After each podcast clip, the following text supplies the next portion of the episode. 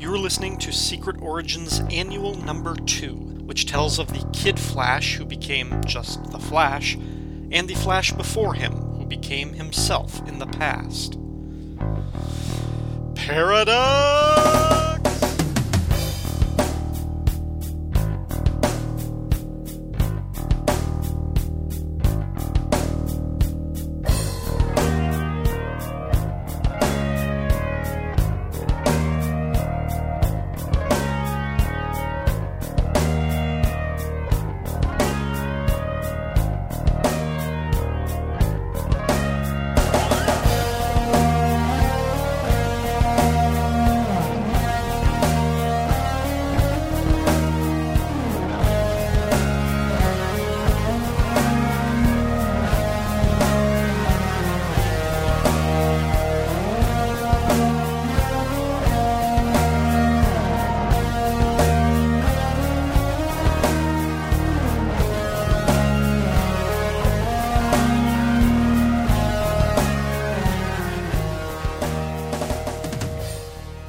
Welcome to the Secret Origins Podcast, a review show dedicated to the Secret Origins comics published by DC in the 1980s. I'm your host, Ryan Daly, and this episode is going to be all flash and substance, as my guests and I look at the Secret Origins Annual Number 2, which featured the two fastest men alive we haven't talked about yet Barry Allen and Wally West. My first guest this episode is a regular voice on the Lonely Hearts Romance Comics podcast, and he's also the co host of First Strike, the Invasion podcast, both part of the Fire and Water Podcast Network. You know him as Bass. Welcome to the show, sir. Hey, how's it going? Thank you very much for being here. I'm a big fan of Lonely Hearts and First Strike. They're both terrific shows. Cool. Thank you very much. I enjoy doing this, and thanks for having me on. Absolutely. I've had your co host Siskoid on the show a number of times, uh, but it's great to branch out and talk to more of you. Part of me was a little bit convinced that you were just all multiple personalities and voices living in his head. So uh, we're, we're kind of something like that, actually. we he drank something and we just popped out. I'm sure I saw a movie like that once. yeah, yeah. All right. Well, uh, if any of your dedicated fans from the Great White North are checking out Secret Origins podcast for the first time, uh, allow me to explain what this show is all about. Secret Origins was an anthology series published by DC Comics with each issue telling the origin of at least one hero or villain from the DC universe. The series ran for 50 issues between January of 1986 and June of 1990, and also included three annuals and one special. All told, between the 54 comics with the Secret Origins banner, something like 120 stories were chronicled in this series. And here we reach another milestone in the series as we cover the second annual, which begins with a story about the current Flash, well, current in 1988, Wally West. Now, Bass, you told me that Wally was your Flash. How or when did you discover the character?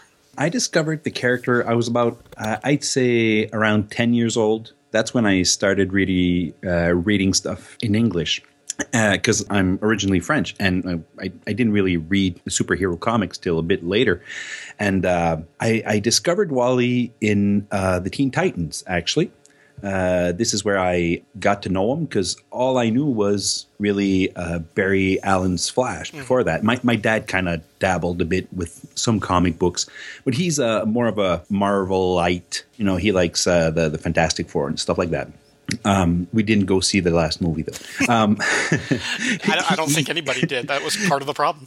Uh, he actually refused to go. Yeah. I mean, but uh, that's another story. Uh, but yeah, he he used to be all that classic, you know, golden age, uh, well, uh, silver age, mm-hmm. I guess, mm-hmm. Uh, superheroes.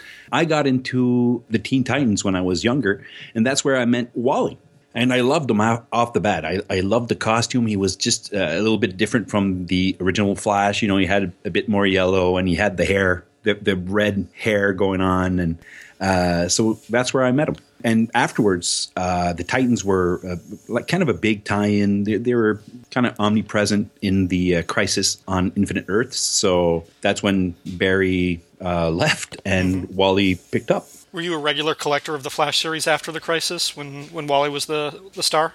Actually, I wasn't. Um, that's where I kind of stopped. I read some comics before uh, the Crisis, and after the Crisis, I kind of stopped reading. Uh, maybe because I was uh, older teenager, mm-hmm. and you know, girls started popping into my head, and you know, you kind of lean off to something else. But when I got into university, that's where I I really got to be friends with Siskoid, and uh, he had this stash of comics. Well, this was crazy. He had he, he had so many comics, and I would just go hang out with him, and we'd talk comics for hours. And I basically binge read uh, Wally West's Flash from uh, I'd say number sixty-seven till 156 or something like that. Okay, so basically when Mark Waid was taken over. E- Exactly. I uh, that's when it. Well, that's when Wally Ray really Uh-huh. took uh, the mantle. Yeah. Before that, he was just. I like to call the the before that he was kind of whiny Wally. Mm-hmm. I didn't really like him for a, a while, but uh, after the return of Barry Allen, that's when he really kicked butt. Yeah. Did you ever watch the the Flash TV show in the 90s? Oh, I, I boy, guess did I. It was only that one year, but Oh yeah, I, I really loved it. Also, Yeah. uh, yeah, yeah, I, I, I really loved it. I, I wasn't uh, really, I, I wasn't reading a lot of comics, so I didn't really get all the Easter eggs and all Mm-hmm. that, you know. But I really enjoyed the Flash. I enjoyed that he was going really fast, and because in that time there wasn't a lot of superheroes on TV, and the those that were on TV were kind of stupid. yeah. no, that's fair. You know, they, so uh, the Flash was really awesome. I mean, certainly if, you, was- if you're growing up from our generation, I mean, this it was the year after Batman. That was the type of hero that I wanted to see in that Flash show. Exactly. Certainly had a little bit of that darker edge. Yeah, Um, absolutely. Yeah. you know, he had the the puffed up muscles and everything. That was a bit over the top, but you know, it was the early '90s, so I guess puffed up muscles were a thing. it sure was. Yeah, I, I knew who the character was more or less from merchandising, from watching the Superpowers TV show, the cartoon, and everything, Yeah. and just sort of having one of like the action figures. I kind of I knew who the Flash was, but like I hadn't been reading comics until right around the late '80s, early '90s, and even then I was much more of a Marvel reader. So it, that Flash TV show was one of my first real experiences to the character. Oh, okay. And I really liked the show, but I think I think ultimately it, it kind of came out at a really bad time. Like that was right around um, when the U.S. entered Operation Desert Storm and the first Yeah. Gulf War, and that I my memory even as a kid was that that news coverage preempted a lot of the shows I like to watch. Like the Flash, like was always it felt like it was always losing its time slot. It was always changing. I could never find out. There was a Dark Shadows reunion show uh, that came out like in 1990 that I also think only lasted like 12 episodes because it kept losing its time slot to news coverage of the Gulf War. And I was, yeah, yeah. I it. think a lot of shows kind of well lost to the news Yeah. back then, Uh, which is normal. I mean, but I mean, uh, it, it would have been fun if it was picked up again, or you know, uh, but yeah, it kind of lost there. Yeah. One of the first, probably the first Flash comic I got was the issue Zero from Zero Hour, which would have been 1994, 1995. I can't remember. And then it, it was kind of a while, but once I started really aggressively getting into DC Comics, I, I dove into the Geoff Johns era and then the Mark Waid era before that, and I just I loved what they were doing with that character. They told some amazing stories. Well, I think that's one of the big things. I think really Mark Waid loved the Flash. I mean, I think he was a Flash fan. I don't really know. I didn't check anything out, but it just the story arcs were, were really solid. And then when Geoff Johns took over, I think he was kind of doing the same thing. He was because he created basically uh, Zoom, uh, Hunter Zolomon. So that that was great. That was perfect. I, I kind of felt like Johns used the Wally character in a sort of new, a little bit more sophisticated writing style Yeah. to tell the type of stories that maybe Barry would have been doing in the Silver Age because, you know, Johns brought back all of the rogues after a lot Yeah. of them had been killed off. And yeah, and I, I think you're right when he said, like, Mark Waid had a great handle on the character, and he's even said this because for him, like he, he mentioned this in an interview, he never expected to get a job working in comics. Like he was a, he was an avid comic book fan and a lover of this, but he never thought he would have that job. And then one day he gets to be an editor, but then one day he actually gets to write a comic, and it's the story of the Flash. And what he was going through paralleled the story of Wally, who was this teenage sidekick who looked up to and adored his mentor, the Barry Allen Flash. Well, that Flash dies, and Wally inherits the suit. And Mark Waid just said he, he felt the connection. He was ba- he was writing a lot of himself in that situation. It was easy for him to transcribe the sense of uh, a necessary maturity, a necessary jump, but also the fear of not being good enough. Um, Yeah. and, and put a lot of that into his stories. So Yeah, well, that was basically what it was about. And just a little bit afterwards, then it's all about coming into your own, you know, Right, right. being your own self and Right. And going further as your own self. Because, uh, well, we'll see when uh, we talk about the uh, Secret Origins uh, annual number two. Yeah. it, it takes place. It's a it's kind of an odd story in an odd setting. It does, What? and we will get to that in a second. Um, uh, let me do a quick publication history for anybody who wants to follow along with this character. And as always, if I leave something out, Bass, please jump in and correct me. Wally West made his debut in Flash issue 110, which came out back in 1959. I was amazed to realize that. His first story predates the formation of the Justice League of America. Uh, he first appeared in a story called Meet Kid Flash, and that was his status for two decades Kid Flash, the teen sidekick to the Silver Age Flash.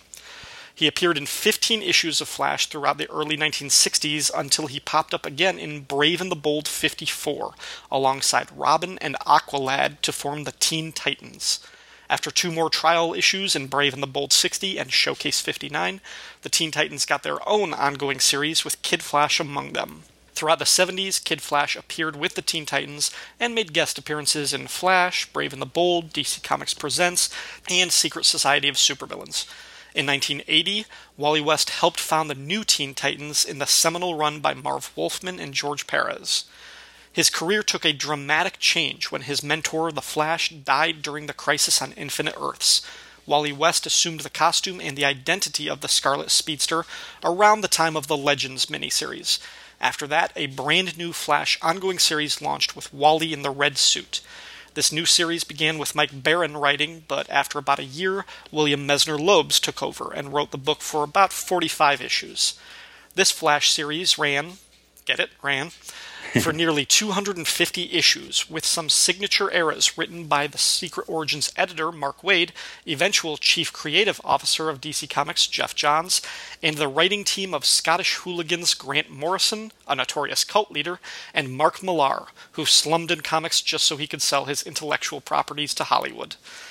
During the Infinite Crisis, Wally appeared to die, but ran into the future where he had two children with his wife Linda Park. Shortly thereafter, Barry Allen returned from the dead in the pages of Final Crisis. And after that, Wally West was kind of shoved into the background for about five years while DC focused on Barry. Wally did eventually pop up in the New 52 Flash series, but I'm pretty sure he died in issue 35 or something. And I believe the character was finally introduced in the new Flash TV series, where they've recast him uh, as a young black man instead of a young white man. Uh, did I leave anything out of the, the publication history? No, that sounds about right.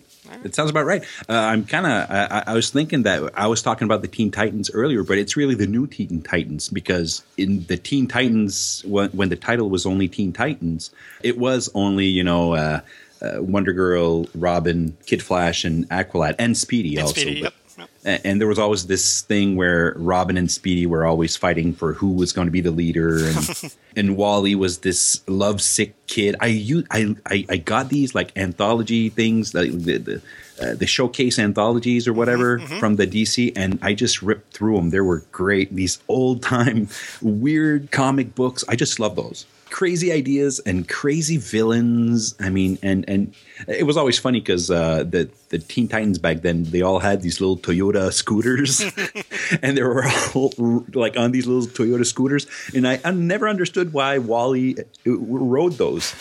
He could just run. I just I, I didn't get it. You just want to fit in. I know wanted to peer pressure. Poor kid. All right, folks, uh, we are going to take a short promotional break right now, but we will be back in a flash. Get it?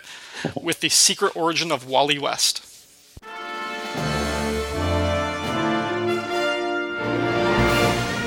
Starting in December 2015, A new epic mega series Trentus Magnus punches reality, proudly presents Batman v Superman. a 13 part miniseries from Trentus Magnus Punches Reality. John M. Wilson, and Magnus. Shine a spotlight on a crapload of Batman comics, and a crapload of Superman comics. all as preparation for the theatrical release of Batman v Superman. Dawn of Justice. And once that's all over, We'll take a five hour long look back at 2013's Man of Steel. finally, we will come together again to discuss our thoughts on the Batman v Superman film. So join Magnus and John as they recount the adventures of Batman and Superman in comics, All is preparation for Batman and Superman's first adventure, in live action feature film. the adventure begins in December 2015. Batman v Superman. Only at twotruefreaks.com. Batman vs. Superman, a 13 part miniseries from Trentus Magnus Punches Reality. Only at twotruefreaks.com.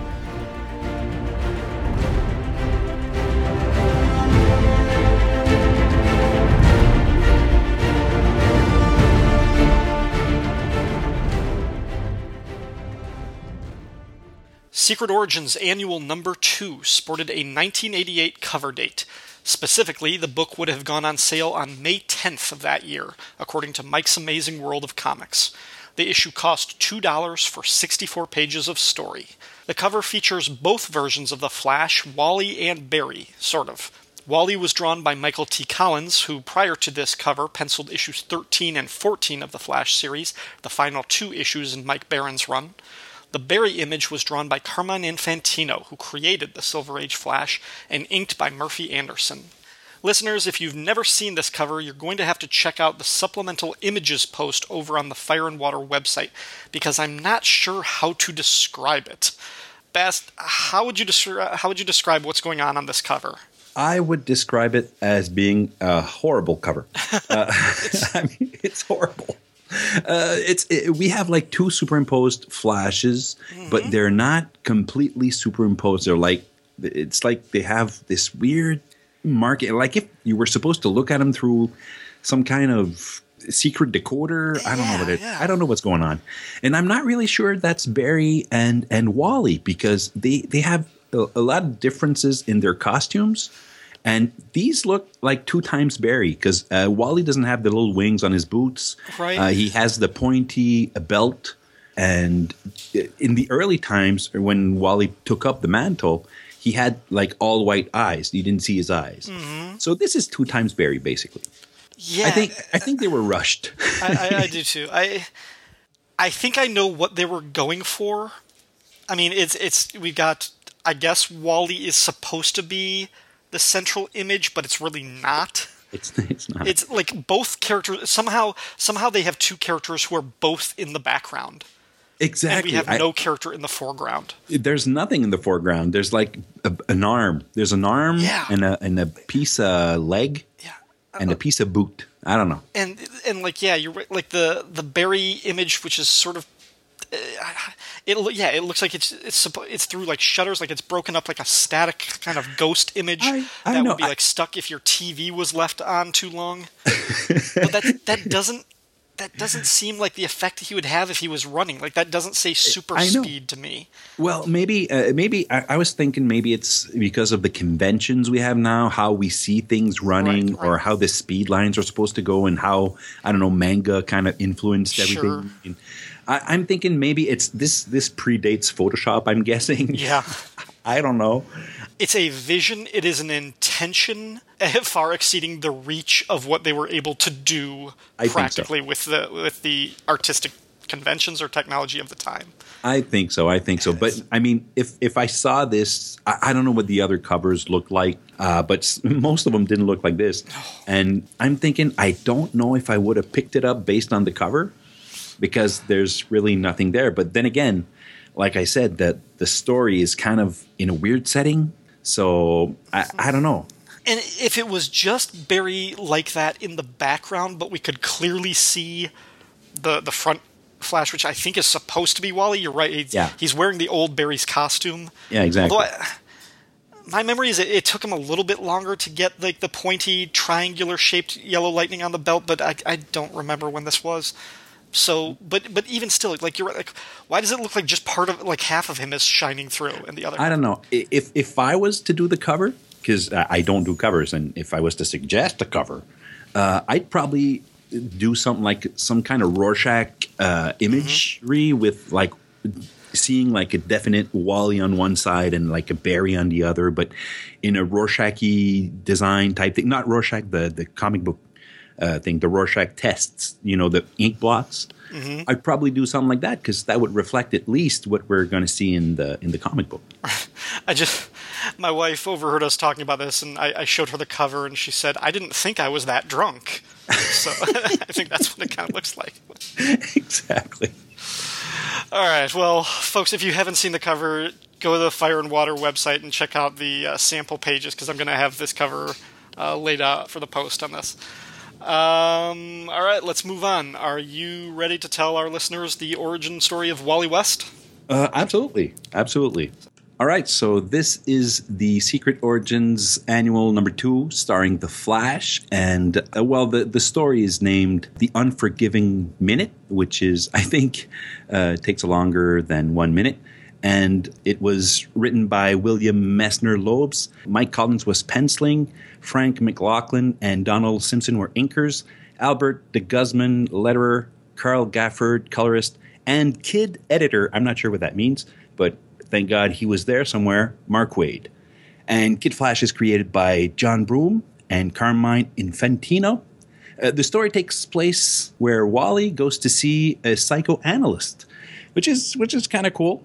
Wally is well has a lot of issues right now at this point in his career as the Flash, and they basically talk about what's going on. Wally basically doesn't have the speed he used to have when he was Kid Flash earlier, the earlier Kid Flash, and uh, doesn't really understand why.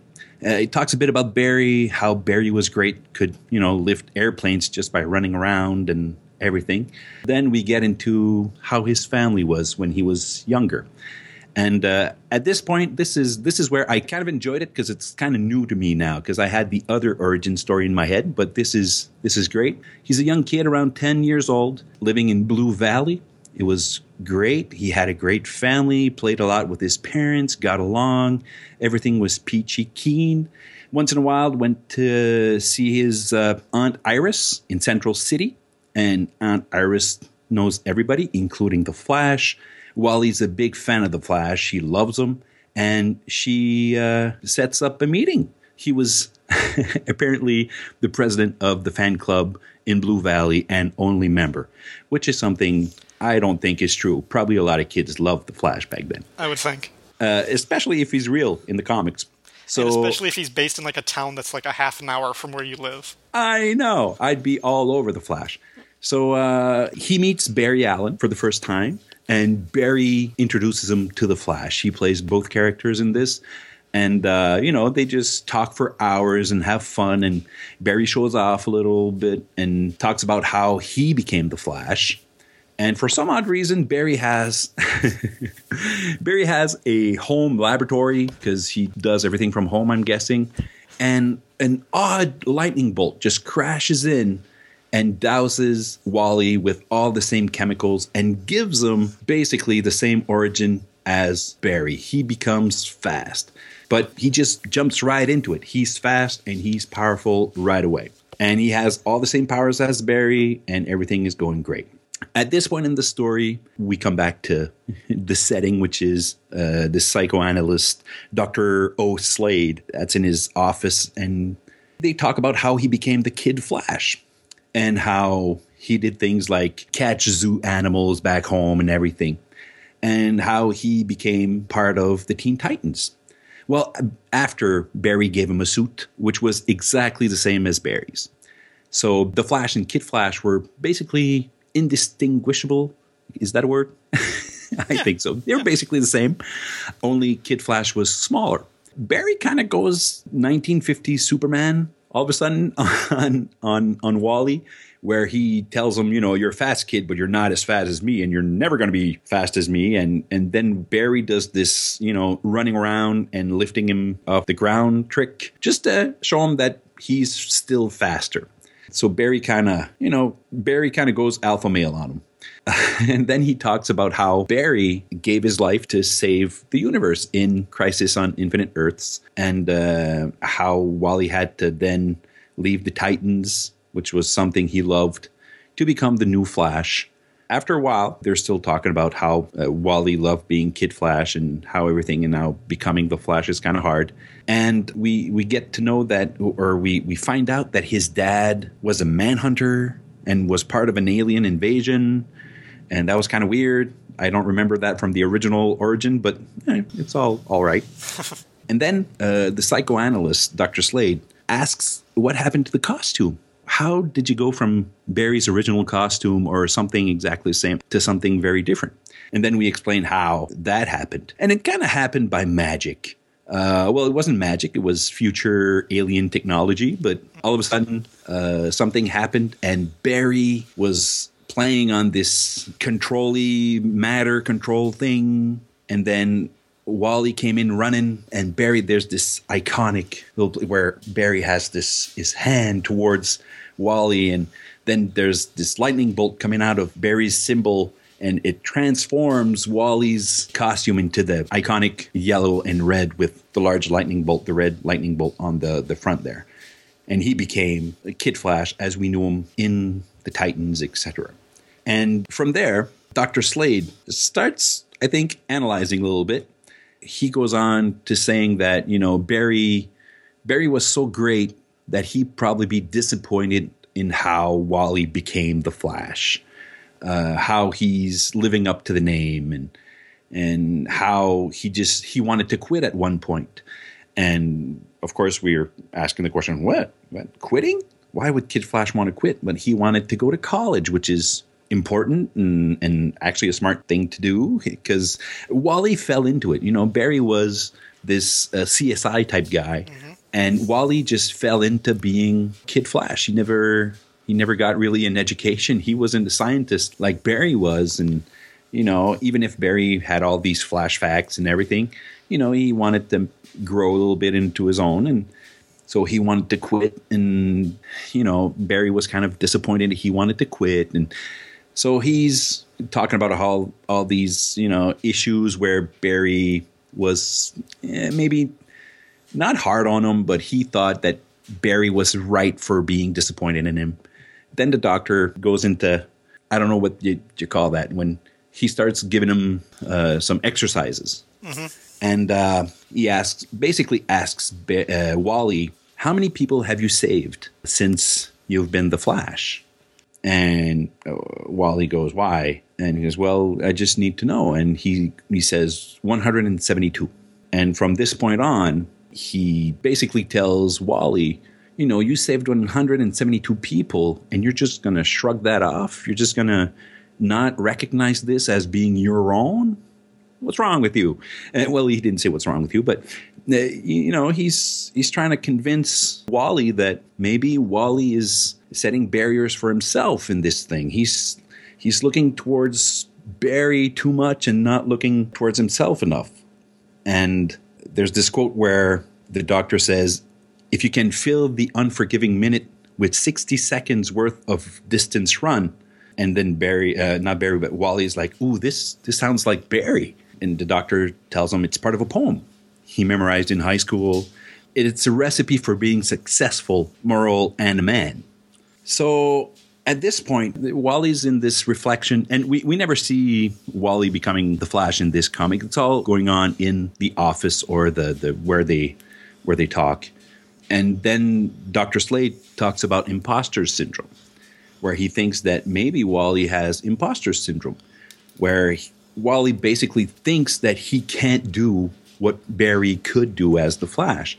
So he thinks that he's a fraud and that's what's stopping him from being maybe great. And this is one of those parts where you say, "Huh, this is this touched something inside Wally," because you know when they leave one, there's this one panel with no dialog mm-hmm. they're just looking at each other, and that's like an important little thing because that's a you know Wally's thinking about this, and maybe the person that's you know stopping Wally from being faster, from being as good as Barry is actually Wally.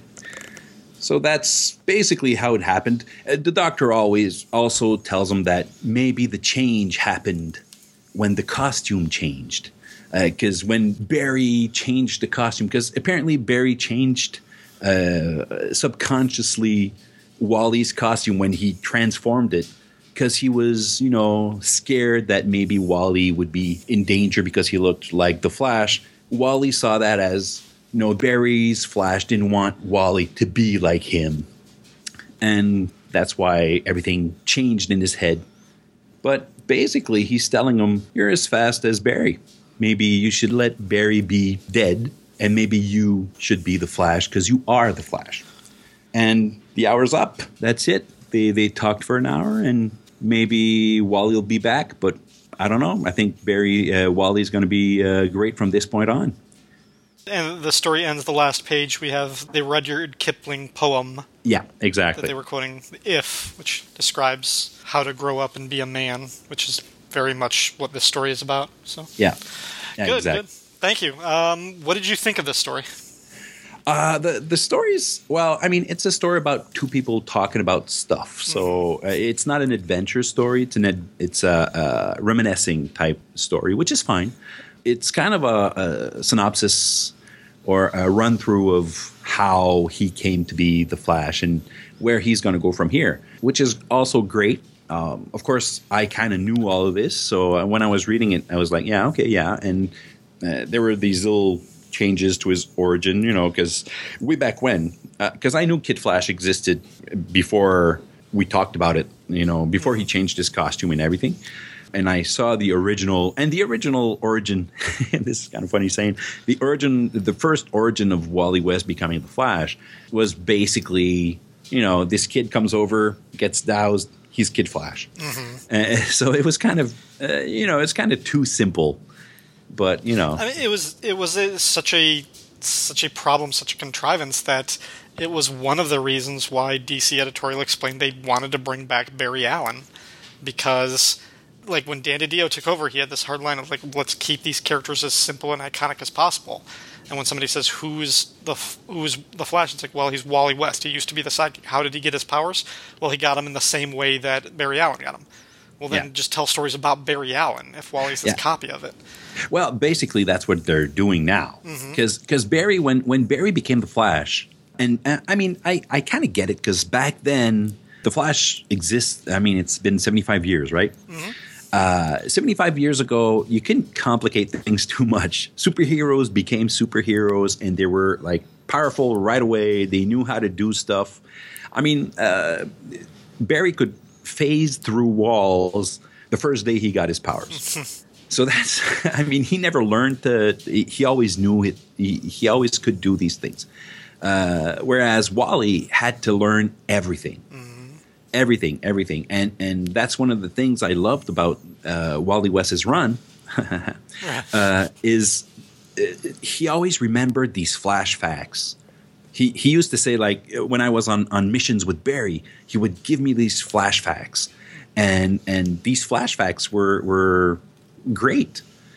Stuff like the faster you go, the more mass you get, and and that's basic science. I mean, your mass increases as your speed goes. That's that's how it works. So he could do the massive punch and knock right, out right. maybe Superman or a Superman type uh, villain. Mm-hmm. Uh, these kinds of things you know you could phase through things because there's empty space in hard material. So he could do that and uh, so wally always had to learn his powers whereas barry just knew them right now like what that's one of the things with the, the the tv show. I mean the tv show is great. I love it. And i think one of the reasons why i do love it it's because barry is learning how to use his powers. And you know the whole first season it's about learning to use your powers. Mm-hmm. and he's still learning in the second se- in in second season, and he's still becoming better. And that's basically what we saw happening with uh, Wally. Mm-hmm. And part of it is just the nature of the times when you're talking about the golden or the silver Oh, age yeah. when these characters were created. You're absolutely right. They just they didn't have time to do that in depth. They needed just the characters were pretty much fully formed once they got Yeah. their their costumes. and that's fine. I mean, Yeah. we, I don't hate Barry for you know knowing how to use his powers off the bat. I mean, it's just that with uh, someone like Wally, it's fun to see somebody learning new tricks, you know, and learning how to use them, and and and maybe even going where because I always wanted to be a speedster. If if I could have any power in the world, it would be speed because he could do you know all kinds of things. He could do whirlwinds. He could go fast. He could you know go back in time, go forwards in time. He could speed was great. And I think a lot of what they were doing with some of these new legacy characters in the 80s and 90s, like when they introduced Wally, when they had Kyle Rayner become the new Green Lantern, I think they borrowed a lot from the Spider Man model. Oh yeah, definitely. Because Yeah. I mean, I, I mean, as a teenager, I, I used to read a lot of DC comics, but I loved Spider Man because I could relate. Mm-hmm. Yeah, and they, they give this character a lot of pathos. So when the new Flash series took over, you're starting him with this position of he's taken on this new responsibility. He doesn't have the guilt that Spider-Man had over Uncle Ben's death, but he has this other thing, which the doctor eventually diagnoses as this imposter syndrome. Yeah. He doesn't feel like he's worthy of this, and he has to become a man, as the Unforgiving Minute describes Exactly. and and it's it's a really cool story and it's actually it's something that i noticed in with this origin and it seemed like something that a lot of new writers would do when they took over. Is certainly mark waid did it for the first story arc when he when he began his run. And it's this year one style casting the barry allen flash with a really long shadow. Yeah. or, the, or that that flash casts a really long shadow. And seeing how these characters can ever measure up to it and and i tell you know people who love barry allen should read a lot of wally west stories because there are so many love letters to Oh. the barry allen one like all of these stories are about how great how amazing barry allen was how can you ever live up to this guy exactly. and of course not. And that's why you got like what I was describing. Mark Waid, you know, he when he took on that character, he felt like he was writing somebody who was very much like himself, somebody who got to be in the position that he always idolized but never thought he could actually do. And this story uh, was written by William Messner Loebs. This was like his second or third published Flash story. He had Wow. just taken over the book from Mike Baron with issue 15. That came out the month before this issue of Secret Origins. So I think part of this origin story was him getting a handle on the character that he would use to spring his run going forward. Absolutely. I mean, write what you know, right? Exactly. So you start off with this position with Am I a fraud? Can I do this Herculean thing with all these eyes on me? It also might have been a, a concession to the fans who grew up reading and loving Barry Allen and who were kind of pissed off that he was killed in Crisis and now having to see this other guy wearing the costume. And it's Yeah, like, I- well, well, maybe we'll tell the story where it's like we're kind of meeting you halfway. You're saying, yeah, this guy doesn't measure up. He's got a lot to do. But follow us, and you might learn to like this guy too. But uh, that's that's the thing because Wally Wally thinks exactly the same thing as the fans, the Flash fans did. So he's he's basically being his own judge, and he's he's looking at himself through the eyes of the reader, basically. Yeah, absolutely. And and then he kind of he kind of you know grows and and and there's this homage to every other speedster that was. I mean, in the Mark Waid run, uh, Jay Garrick comes back and he's important. He's not just like a little.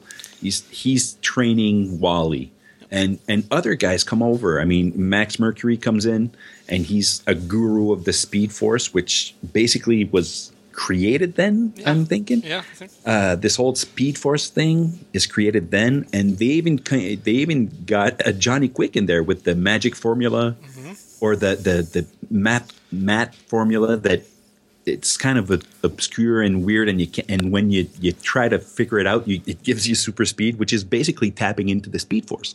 So I I I love all these old speedsters trying to help this new guy being as good as the one that everybody loved. It's wonderful. Right.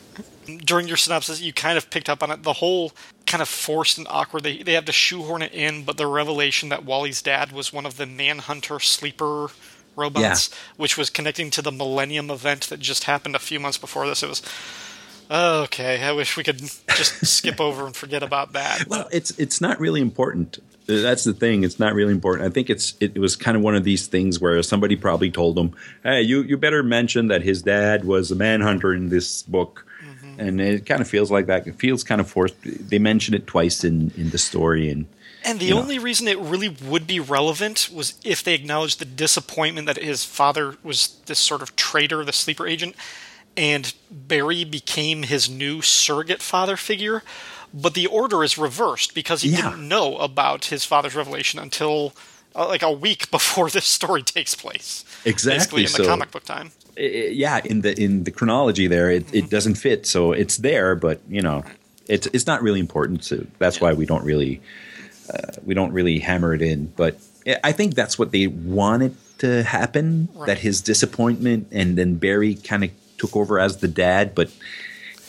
Barry's all, Barry was always like the cool uncle mm-hmm. or something like that. So he wasn't really. I think he was kind of a dad, a superhero dad, but not really a dad dad. Yep.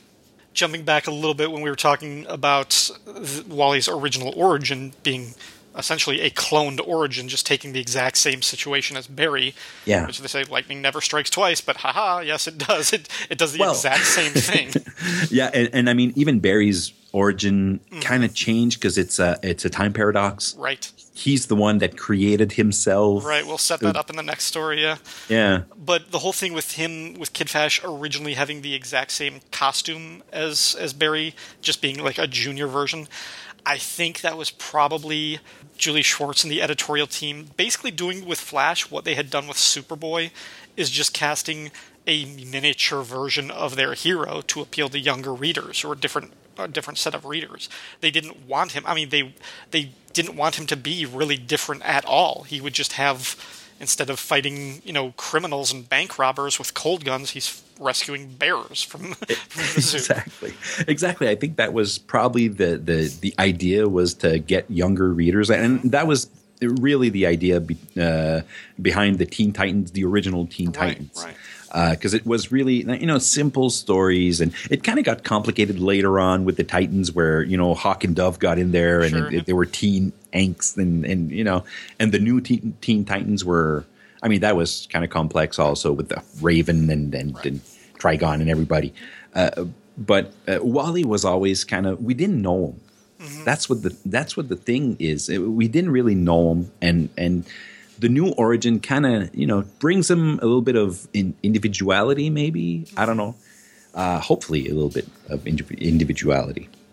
Yeah, the uh, no pun intended, but the flashier costume that Kid Flash got in, in Teen Titans was was pretty cool. But it seemed like in those early stories, like you said, it was Robin and Speedy vying for leadership and for authority. Um, Wonder Girl as the, the token sort of female character.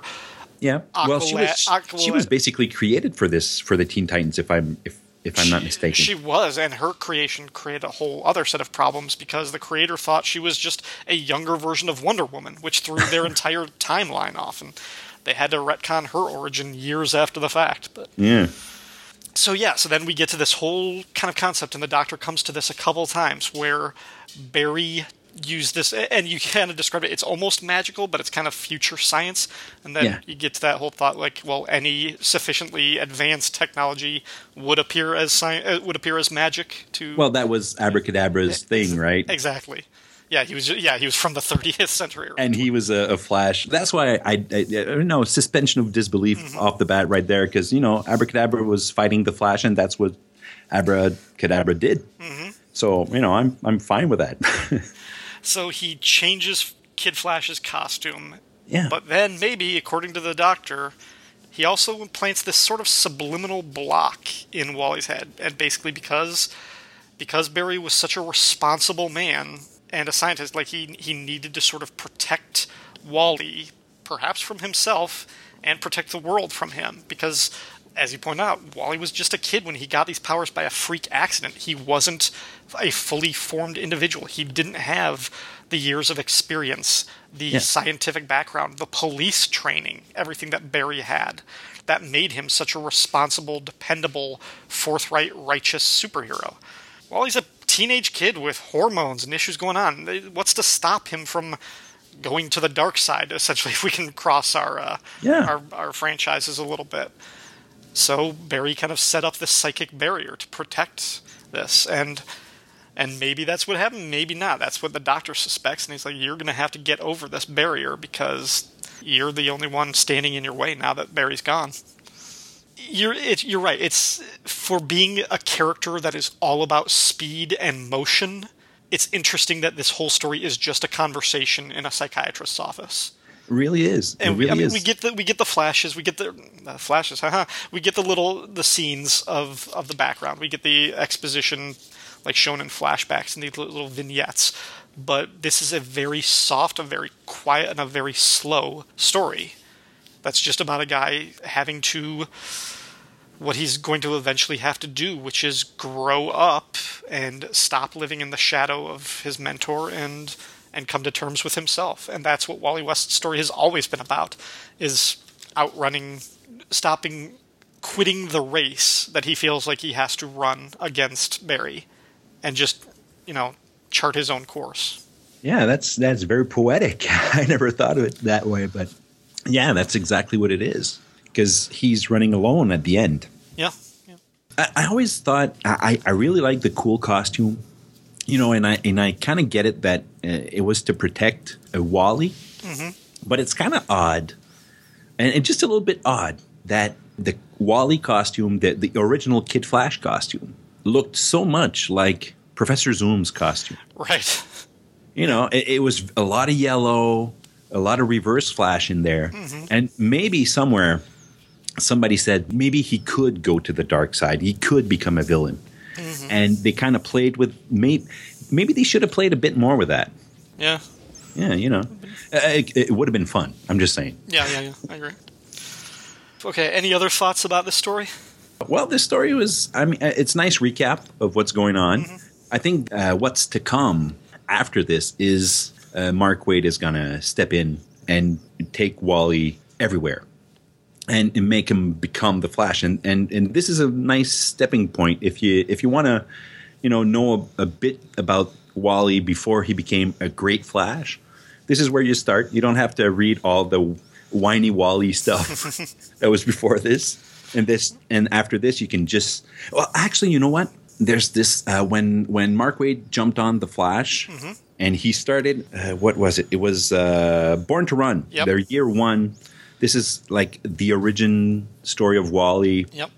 and uh, the, the new origin and uh, how wally started up being the kid flash i mean i'd start probably there because Yep. that's a great little it's a four issue uh, miniseries it was great It's sort of an expansion of this story and the ideas in this story.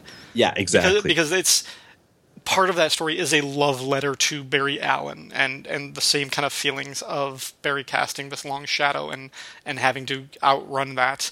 But you do see him becoming the man by the end of that story. So it's it's very similar idea. Yeah, it is. It is, and it, it's just a bit. It, we don't. We're not in a in, an office. You know, we're seeing it, and it's it's probably a bit better. But then afterwards, um, we could just jump into the return of Barry Allen. The return of Barry Allen starts with a Christmas special, which I love. I'm a Doctor Who fan, and Christmas specials is my thing.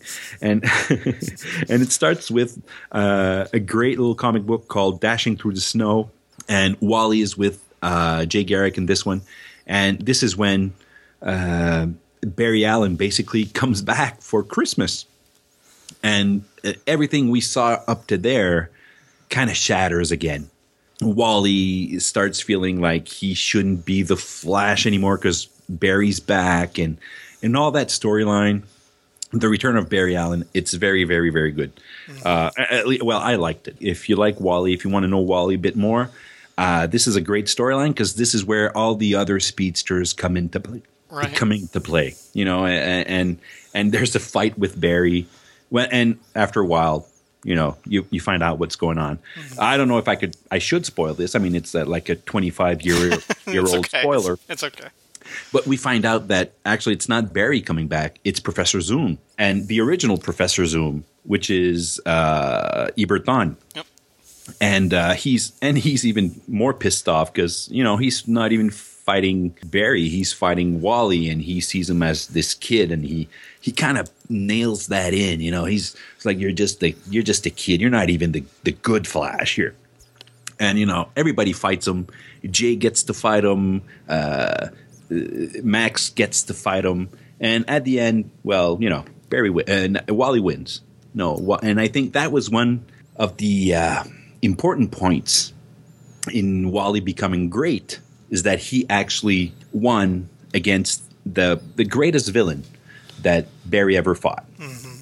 So that's great. That's a that's a, a must read for anybody who wants to read some some Wally West. Yeah, I was really hope.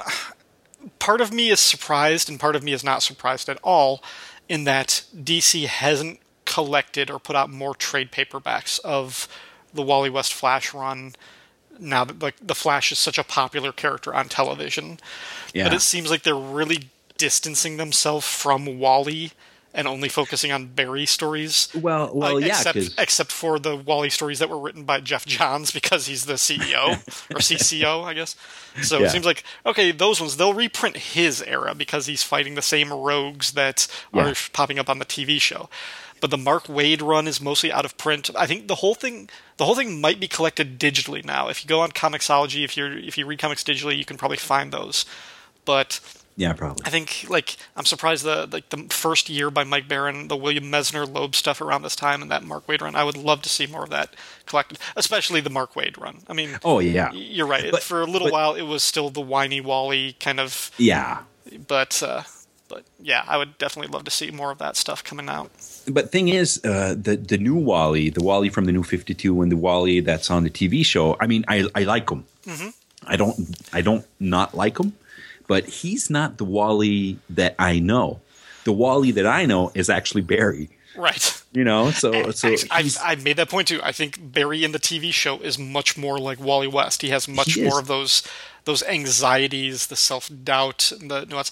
And I thought that the character in the first season of Eddie Thawne, yeah, I thought he was a lot more like Barry Actually, yeah. like, like, as Barry was written in like the Silver and Bronze Age, he was much more of a straightforward, righteous police officer who's going to do good, kind of. Yeah, a little had, bit, a he, little bit uptight. I mean, yeah, and he looks like Barry. Yeah, yeah, he he's does. blonde, you know, blue eyes, mm-hmm. good-looking guy. He he was basically Barry. Yeah. So yeah, yeah. So uh, that's why, and, and that's why I actually love the TV show because I'm seeing Barry Allen living basically Wally's life, which is everything I loved. Right. So you know that's why the the the TV show is great. It is. It's, I'm at the time that we're recording this. I am uh, four episodes behind. I, I haven't seen anything after the Legends of Tomorrow prelude crossover okay. with Arrow. So I'm I'm a couple episodes behind. So I, I, actually I haven't seen Wally yet on the show. Oh, really? Um, his first appearance is like the first episode that I haven't seen yet. Well, we, we seem to be building. We seem. I mean, at this point, the show seems to be building towards uh, some kind of mega speedster mm-hmm. showdown uh, versus Zoom, and yeah, and and the, this new Zoom. I don't know who he is. I don't really. I but I I'm kind of digging it because I don't know because, uh, uh, like we were saying earlier, they recreated Zoom uh, in the the uh, the Geoff Johns run, the, the Geoff Johns, yeah, era uh, with Hunter Zolomon. That we we we, we just saw him, uh, just a little glimpse of him mm-hmm. in the in the show. And Hunter Zolomon Zolomon was this criminal profiler, and he basically became Zoom, which is the Reverse Flash for Wally. Yeah because because Wally was fighting Thawne, but you know Eobard was Barry's evil, mm. you know, or other side of that coin. Wally didn't have one, and they created uh, Hunter Zolomon, which became Zoom, and had a totally different set of powers. Yeah, and that's kind of something I I also liked a lot because he would step out of time. Yeah, instead of going fast, so he would always try to slow down instead of speeding up and I I always like that contrast. But basically, the the his mission was the same. was It was to make Bear, uh, uh, Wally better because mm-hmm. he needed. So you know, I don't know what the new Zoom in the TV show is going to be, uh, but you know, I'm digging it. I'm I'm I think it's cool. And uh, I love I love the Reverse Flash too. I, and we saw his origin so You're going to see the origins. You haven't seen it yet. You, you should check that out. All right, I'll, I'll look forward to that one. But really quickly, um, favorite Flash villain from the comics? I'd have to say Captain Cold. Okay. just because of the cold guns and and he was always kind of weirdly uh, kitschy he was you know he's kind of dorky with but um he was always so i don't know he had something Yeah. I think it's the glasses. He had these Agagut type, you know, glasses back then with just a straight little line, which is something that exists. Yeah. Uh, so uh, you know, I kind of dug that maybe because it's cold up here in Canada. So he had a parka or you know a hat. so I always liked Captain Cold. I like them too. I like of the technical rogues. I was sort of partial to Mirror Master, um, but uh, Captain Cold was a close second. You know what? I was going to say uh, Mirror Master as my second Nice. because that's that's. I mean, it's awesome powers. Yeah. Mirror Master is too powerful actually to be, you know, considered just a flashy little rogue. He's incredibly pow- incredibly powerful and has an Australian accent. So I mean, you can't beat that. You can do you can do wacky adventures with Mirror Master, or you can do like horrific, like Oh yeah. dark, dark stories with him. If if there was one rogue that could go very very dark, it would be Mirror Master because he could pop up anywhere. Yeah. He's kind of like the Shade in some ways. Yes. Yeah, he is. you know? Um, I, but I, I, I maybe I phrase it wrong. Like my favorite Flash villain of all of them, I gotta go with Gorilla Grodd because I'm.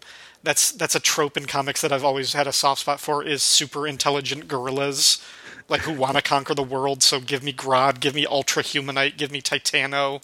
Mr. Mallah. Yeah, exactly. Oh, he's got a beret and a machine gun.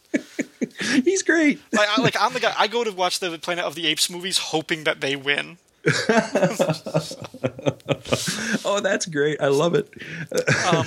What about specifically from the TV show? Do you have a particular favorite villain or rogue from the show?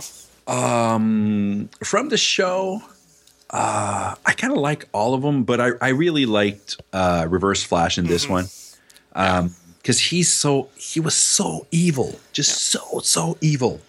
I mean, he changed. He basically changed Barry in that show.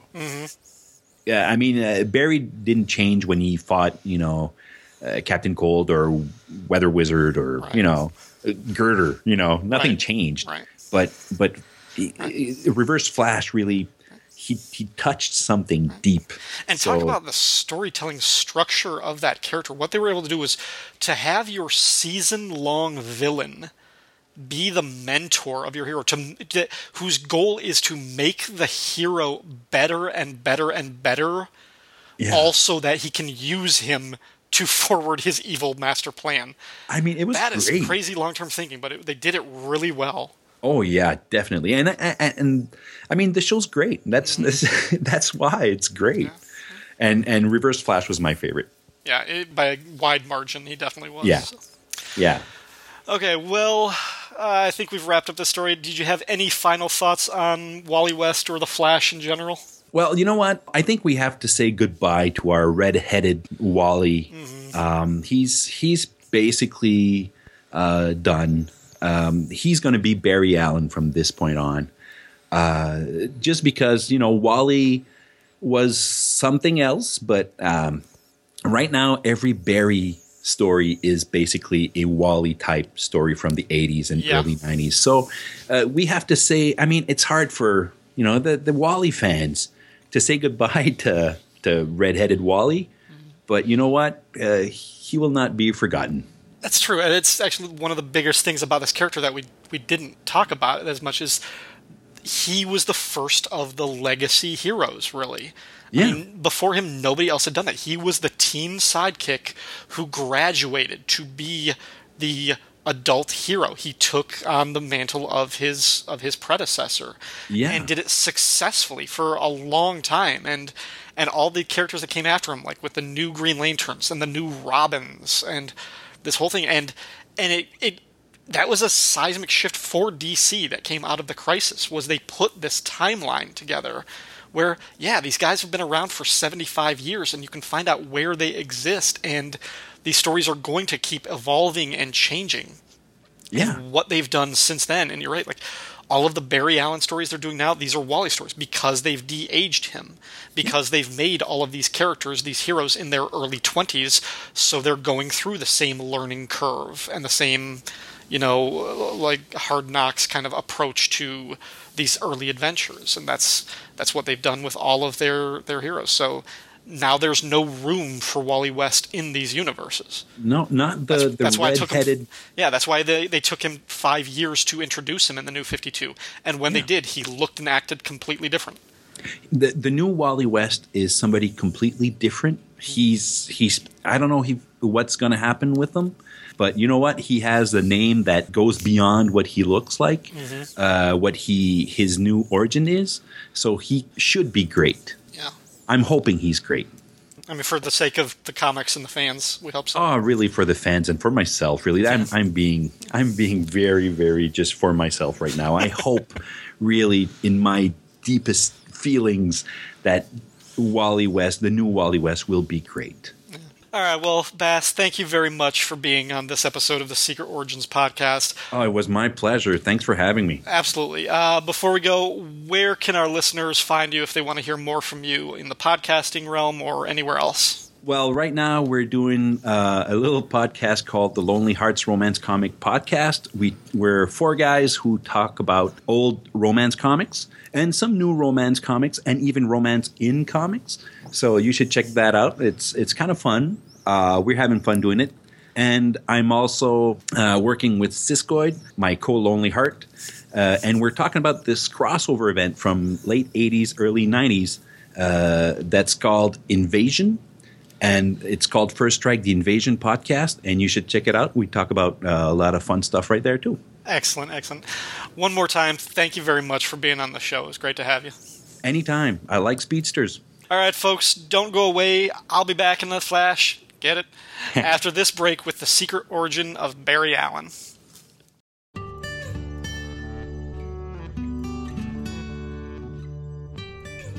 If by Rudyard Kipling. If you can keep your head when all about you are losing theirs and blaming it on you, if you can trust yourself when all men doubt you, but make allowance for their doubting too, if you can wait and not be tired by waiting, or being lied about, don't deal in lies, or being hated, don't give way to hating, and yet don't look too good nor talk too wise. If you can dream and not make dreams your master, if you can think and not make thoughts your aim, if you can meet with triumph and disaster and treat those two impostors just the same, if you can bear to hear the truth you've spoken twisted by knaves to make a trap for fools, or watch the things you gave your life to broken and stood and build them up with worn out tools. If you can make one heap of all your winnings and risk it on one turn of pitch and toss and lose and start again at your beginnings and never breathe a word about your loss. If you can force your heart and nerve and sinew to serve your turn long after they are gone, and so hold on when there is nothing in you except the will which says to them, Hold on. If you can talk with crowds and keep your virtue, or walk with kings nor lose the common touch, if neither foes nor loving friends can hurt you, if all men count with you, but none too much, if you can fill the unforgiving minute with 60 seconds worth of distance run, yours is the earth and everything that's in it. And, which is more, you'll be a man, my son.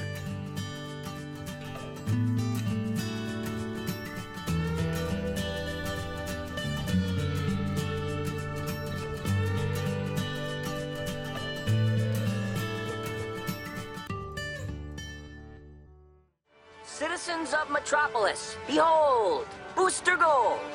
Traveling back through time from the year 2462 AD, Booster Gold has come to battle today's wrongdoers. Booster Gold, protecting his past to ensure your future. Hi, this is FKA Jason's son again. I want to take a moment of your time to thank you for listening to my dad's podcast, Silver and Gold. Because so many people downloaded it, he and his friend Roy Charlemagne Clary have decided to keep making more episodes, which means I am saved from hearing boring Captain Atom and Booster Gold facts from them all the time. If you like these characters and haven't heard the Silver and Gold podcast, I urge you, for my sanity, to check it out. You can find new episodes on iTunes, Stitcher, Shout Engine, or at my dad's blog, www.captainatomblog.com. Follow FK Jason on Twitter for updates about the show. Also, Please don't mention this commercial to him. He has no idea I recorded it and thinks all of you are listening to the podcast willingly. Don't burst his bubble. He's delicate like a flower. Silver and Gold Podcast, the best podcast devoted to Booster Gold and Captain Atom on the whole internet. Probably.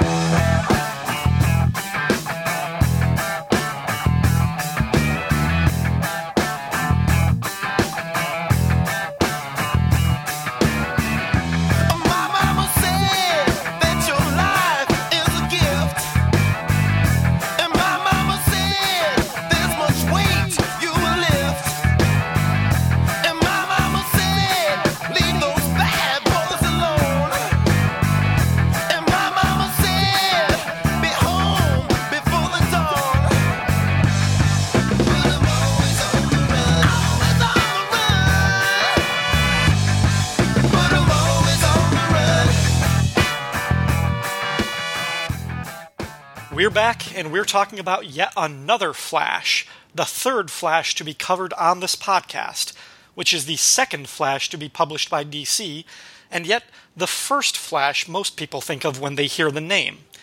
We're talking about Barry Allen, the character whose arrival in comics is generally viewed as the birth of the Silver Age. And joining me for this story is the host of Comic Reflections, Nicholas Prom. Welcome to the show, Nicholas. Hi, Ryan. Thank you. Uh, glad to be here. Oh no, thank you very much for for being part of this show. I'm very happy to have you. And you told me that Barry Allen is your Flash. Why is that? Well, I think when I was a kid, my first exposures to the Flash were before the TV show, but you know that was Barry Allen, and although I only remember that pretty dimly, but I had an issue of the Flash. I think from the early '80s. It was probably one of the Alex Saviuk uh, drawn issues, and it was uh, he he fought the Pied Piper. But I don't I don't know. I, I thought it was a, a, a an interesting character. I, it was the only Flash I knew at that time. I, it wasn't until uh, a little later I learned that you know the larger DC history that there was a Golden Age Flash, and then that uh, there was a Kid Flash who became uh, the the third Flash. And uh, I don't know. I, I think sometimes you know your first exposure is, is tends to be the one you gravitate towards the most. It's like Doctor Who.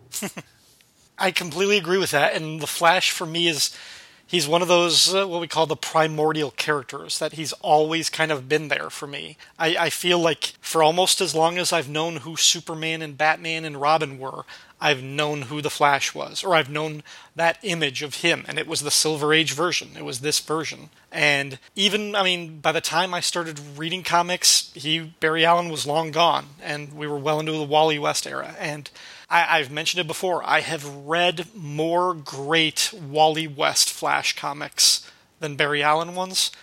But if I have to pick one, I'm going to go with the first one. I'm going to go with Barry. There's just something so classic and iconic about him. And when I started kind of getting into DC's back catalog, you know, I picked up the Showcase Presents versions of The Flash and damn his his silver age stuff that output that infantino and uh, those guys were putting out right from the beginning in the 50s it might not be as good, but it, it, reminds me of like the first couple years of Stan Lee and Jack Kirby's run on Fantastic Four, in that every Ooh. issue of their run on Flash was introducing a new concept that is still in existence today, that you're still seeing on the TV shows or in the comics right now.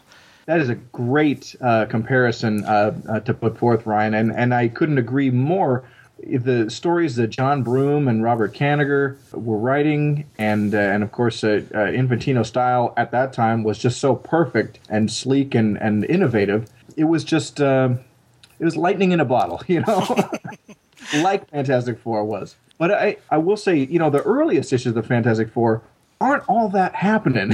you know, it kind of took a while before they picked up steam. It, And the yeah, it took them. It took like- them about two years for them to find their footing, but yeah, Yeah, but I feel like the Flash was there, like kind of from the word go. I mean, Mm-hmm. so DC gets the edge on this one. one one might even say they hit the ground running. Ah, ah Oh, puns. I've got a couple of those in store for this episode, so you know. All right, so what is the big deal about this character? I'm going to hit us with the uh, the publication history. The all new Flash, Barry Allen, was introduced in Showcase issue four back in 1956. Created by writer Robert Kanigher and artist Carmine Infantino, along with a generous amount of creative input from editor Julius Schwartz and fellow artist Joe Kubert, this newly redesigned Scarlet Speedster made three other trial appearances in Showcase before finally getting his own regular series which continued the numbering of the original Golden Age Flash comics, thereby starting with issue 105 in 1959. That Flash series ran for 350 issues, finally coming to an end in 1985 when Barry Allen, spoiler alert, died during the Crisis on Infinite Earths. But his Silver and Bronze Age appearances weren't limited to his own book, not by a long shot. The Flash was a founding member of the Justice League beginning with the team's first adventure in The Brave and the Bold issue 28. He stayed with the team, appearing in most of the first 220 issues of Justice League of America until they relocated to Detroit. Early on in his publication life, Barry was the vessel through which DC Comics established the multiverse, and the notion that the original Flash, Jay Garrick, and the rest of the heroes from the Golden Age actually inhabited a parallel dimension known as Earth 2. After the crisis, Barry stayed dead for nearly a quarter of a century, but he never really went very far. DC continued to publish flashback stories with the character, and his legacy followed Wally West for years in the pages of the new Flash comic. Finally, Barry returned from the dead in the pages of Final Crisis, and he has been the Flash of the DC Universe since then, in the comics, the new TV show, and the upcoming DC Cinematic Universe. So that's what I got. Anything else that I forgot?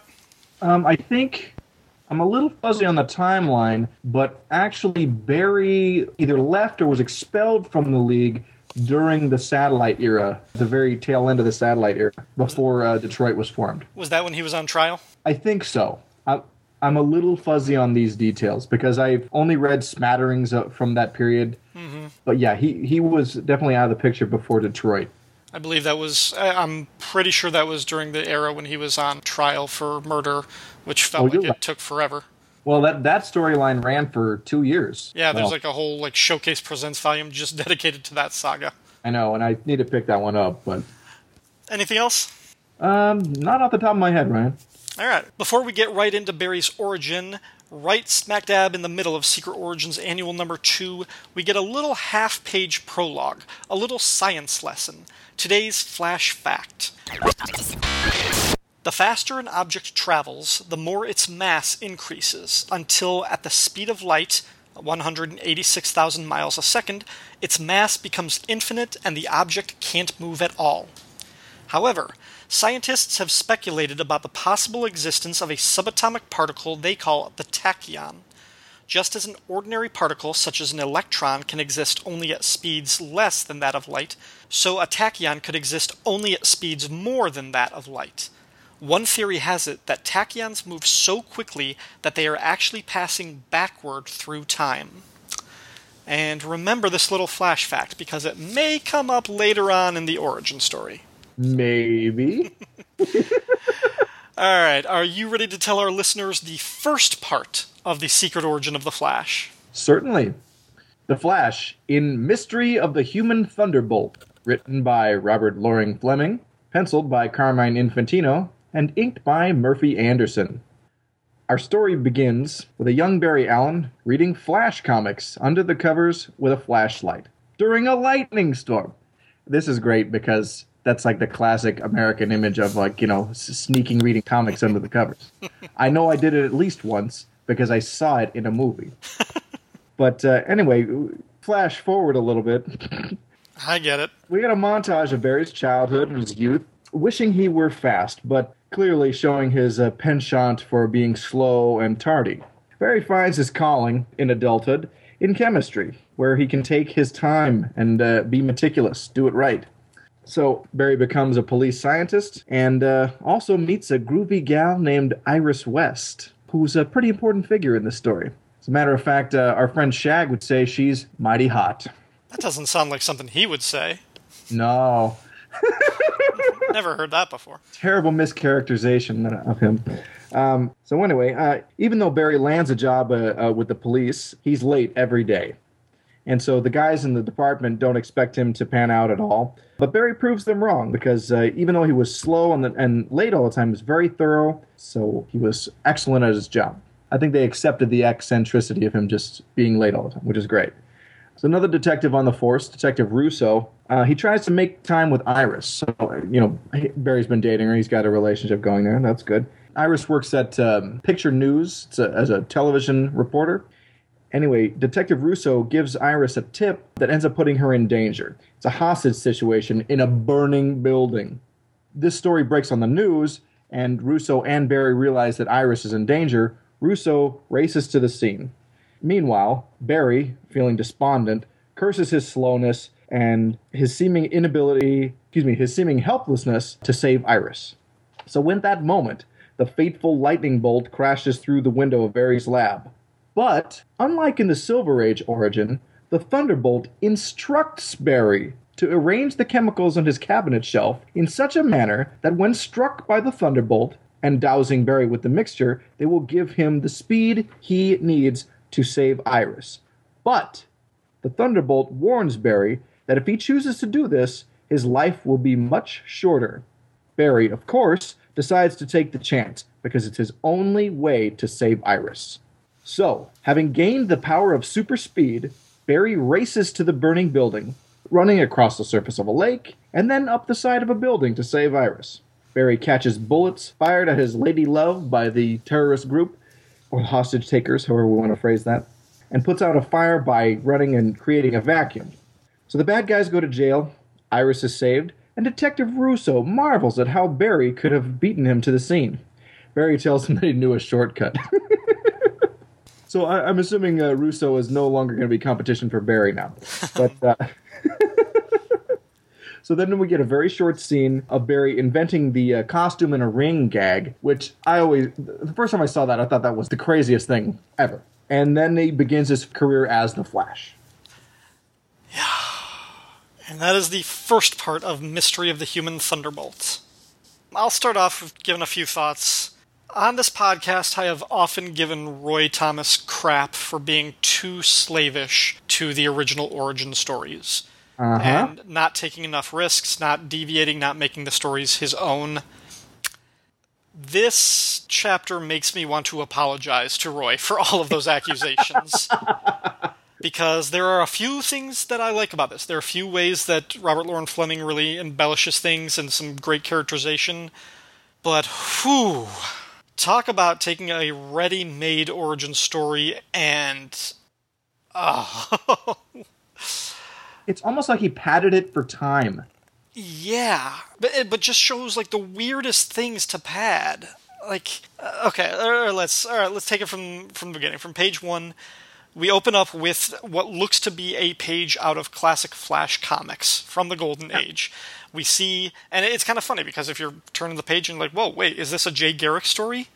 And then it's a, Right. it's a great segue to seeing Barry Allen, like you described, as a kid under the covers with a flashlight reading books. I love it. And I like the fact that the beats that he sees Jay Garrick doing in the comic, he will repeat those exact same beats when he gets his own powers and goes to rescue Iris. He will run up the wall of a burning building. He will do the same kind of feats. So that is really cool. I like that. And we get this whole beat when he goes to the police station when he's like walking up the side stairs of Yeah. tripping and falling and dropping everything down the stairs and i don't They know a couple times too. It's Yeah. like this. What's with the stairs in this? and it doesn't like I, I the the point that you're supposed to reinforce is that Barry is slow. He's never on time. Not clumsy. Right. But I, I guess Fleming must be uh, conflagrating uh, or equating clumsiness and and slowness, like as if they all they must go hand in hand. Right, but but the way you show slowness is you show him like being late for a date with Iris and her storming off pissed at him. Like that's Yeah, what, and that's, that's what they did in just- every Golden Age story or every Silver Age story. right, and and it's done in like two panels. Yeah, and Pages of this. so we get this other cop, Russo, flirting with Iris, giving her a tip that will put her in danger. You know, as most good cops will do. It seems like a conflict of interest to do that. Right, and yeah, he he basically gives her a tip, and then he goes back to the station. The next time he sees her, she's got a gun to her head on television. And Right. Russo, the cop, goes running down the stairs, and Barry's like, "Wait for me!" And he's like, "I can't stop. It's my fault, and you're too slow. I'll have to save it." Like, what is this fight about? Like, The seconds it's going to take him to get down the stairs, that's going to be the meaning, the difference between life and death. right? Like, It falls apart under scrutiny. it, it. I don't even think it takes really harsh scrutiny. It's just bad. Scrutiny. and then Barry sees him driving off, and he has this crazy moment where he like this melodramatic where he's like, "It's up to him. I'm too slow," and he's like, sm- he's like throwing a temper tantrum, wrecking his office. And he, he like has this whole screaming fit, this thing like, why me? What did I do to deserve this? Dude, you're not the one with a gun to your head by terrorists. Like, think about Iris. it's really heavy-handed, and it's and it's it's building up to this element that they're adding to the origin that is really contrived, and it becomes a very trite thing in the very end, and we'll get to that. So the lightning strikes and then it like freezes in time and then the lightning starts to speak to him and Yeah. gives him this ultimate like I've always thought that Barry's Silver Age origin felt much more like a Marvel style origin. And I've made this uh, this comparison other times that DC's heroes are mostly self-made men and they would be naturally heroic whether they had powers or not. If Superman didn't have Kryptonian physiology, he would still be a crusading journalist who grew up in the heartland who believes in truth, justice, and the American way. Totally. If Batman never put on the cape and cowl, he would still be one of the richest men in the world, one of the best looking men, one of the most uh, physically fit men, better than average driver. A philanthropist. Exactly. Um, Hal Jordan, still a test pilot. Barry Allen, still a forensic scientist who puts criminals away using science. These are all like, you know, things, whereas the Marvel heroes are all anti heroes, essentially. Not like, you know, Deadpool or Punisher style anti heroes, but Well, like. it's heroes with flaws, Right. feet of clay. Exactly. But most of them, most of the people on the Marvel side of the fence get their powers through freak scientific accidents. And that's Right. what, that's what Barry's origin was. It was just this random circumstance, this random bolt of lightning, and it feels like they're trying to undo that. They're trying to make it more like destiny taking a hand, like the, the cosmic universe choosing him. Like he has this this greater purpose in life, but he still has to be heroic because it has to be his choice. He has to take on this responsibility or shun it. But if he takes it on, he's going to die earlier. It's like the myth of Achilles in, during the Trojan War. If he went to Troy, he would be this legendary fighter that we would still talk about 4,000 years later, but he would also die there. And that was the trade off. Right. A Couple things I got to say about Yeah, this. yeah. One, from the Bronze Age forward, or really the very tail end of the Silver Age, DC has scrambled to try to be more like Marvel. And over the course of that, they really lost their identity. Because the, the Silver Age is, is the, the greatest period for DC, I feel, other than 1980s. The 80s is a great decade too, but this is very uh, trying to uh, marvelize the Flash in some way. And also, it's interesting how you mentioned that this is a, his origin classically is such a Marvel Comics origin, but it, it predates any of those Marvel heroes. Mm-hmm. And then you think of like, oh, the greatest Marvel superhero, Captain America. His origin is very DC Comics. Mm-hmm. So I don't know. I just just I a fun. think I think that has a lot to do with the era in which they were created. Captain America, Yeah. he's a Marvel character, but he came from the 40s. He came from that same era. Whereas a character like Firestorm or Cyborg, they feel more like Marvel characters because they were created in the late 70s after the rise of Marvel. So Right. I, I feel like those distinctions are kind of based on sort of when the character got their genesis. and that's very interesting. You you point out Cyborg, Marv Wolfman. Okay, he you know he worked at DC, went to Marvel, came back, and then of course Gerry Conway created Firestorm. You know, intentionally like how can I do a, a, a DC Spider-Man type of character?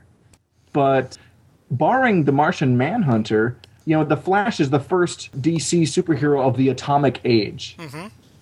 And this is another uh, earmark of why the, the Silver Age starts with Showcase number four.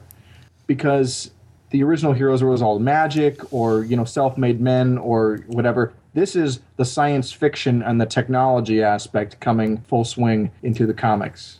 But then they're giving it this weird magic touch with the lightning speaking to him. And this wasn't the first revision of this origin. In Flash number 167, February of 1967 issue, they had a story called The Real Origin of the Flash, where a imp from another dimension named Mopee visited Barry Allen and told him how his it was all magic, not science, that he was he was chosen and the power bestowed upon him. Now, DC has, in the ensuing years, really tried to brush that story under the rug and, like, no, no, no, that's not canon.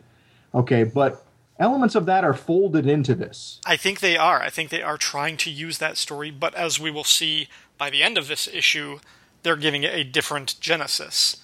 Yeah. I, th- I think, and maybe this is Fleming as he's scripting it. Maybe this had to do with Mark Waid, who was the editor. Maybe it was his intention, but maybe they wanted to use that same revision and, and acknowledge that, but find a way to make it make sense. Yeah. I mean, that was basically that was the whole point of Grant Morrison's run on Batman before the Yeah. New Fifty Two was I'm going to Right. treat every Batman story like it's in canon and just find a way to make it what doesn't make sense make sense. On the subject of Mark Waid, I have some, and this element to the story, I want to come back to that when we wrap up the th- part 3 Mm-hmm. So, in terms of the art, and we can talk again about this by the end of it, but I mean, Carmine Infantino, this was closer to the tail end of his career. He wasn't drawing a lot, and when he was, I mean, as you can see from his who who's who entries, they were pretty stiff. I think Oh, I think Murphy Anderson is helping him out a lot here. yeah, um, and well, a couple of things. I'm like, yeah, the Who's Who entries that he was doing at the time, like the Grodd entry is just embarrassing. Mm-hmm. But yeah, they're not very good.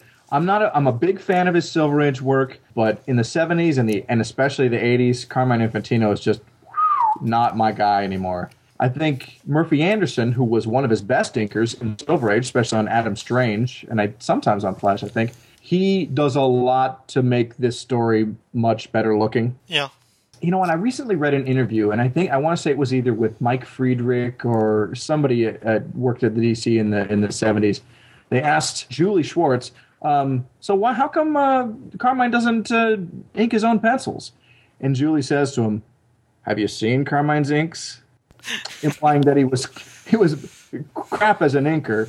And, and inkers are huge in in uh, in fleshing out uh, you know rough pencils and, and Oh, yeah. everything Oh yeah. Yeah.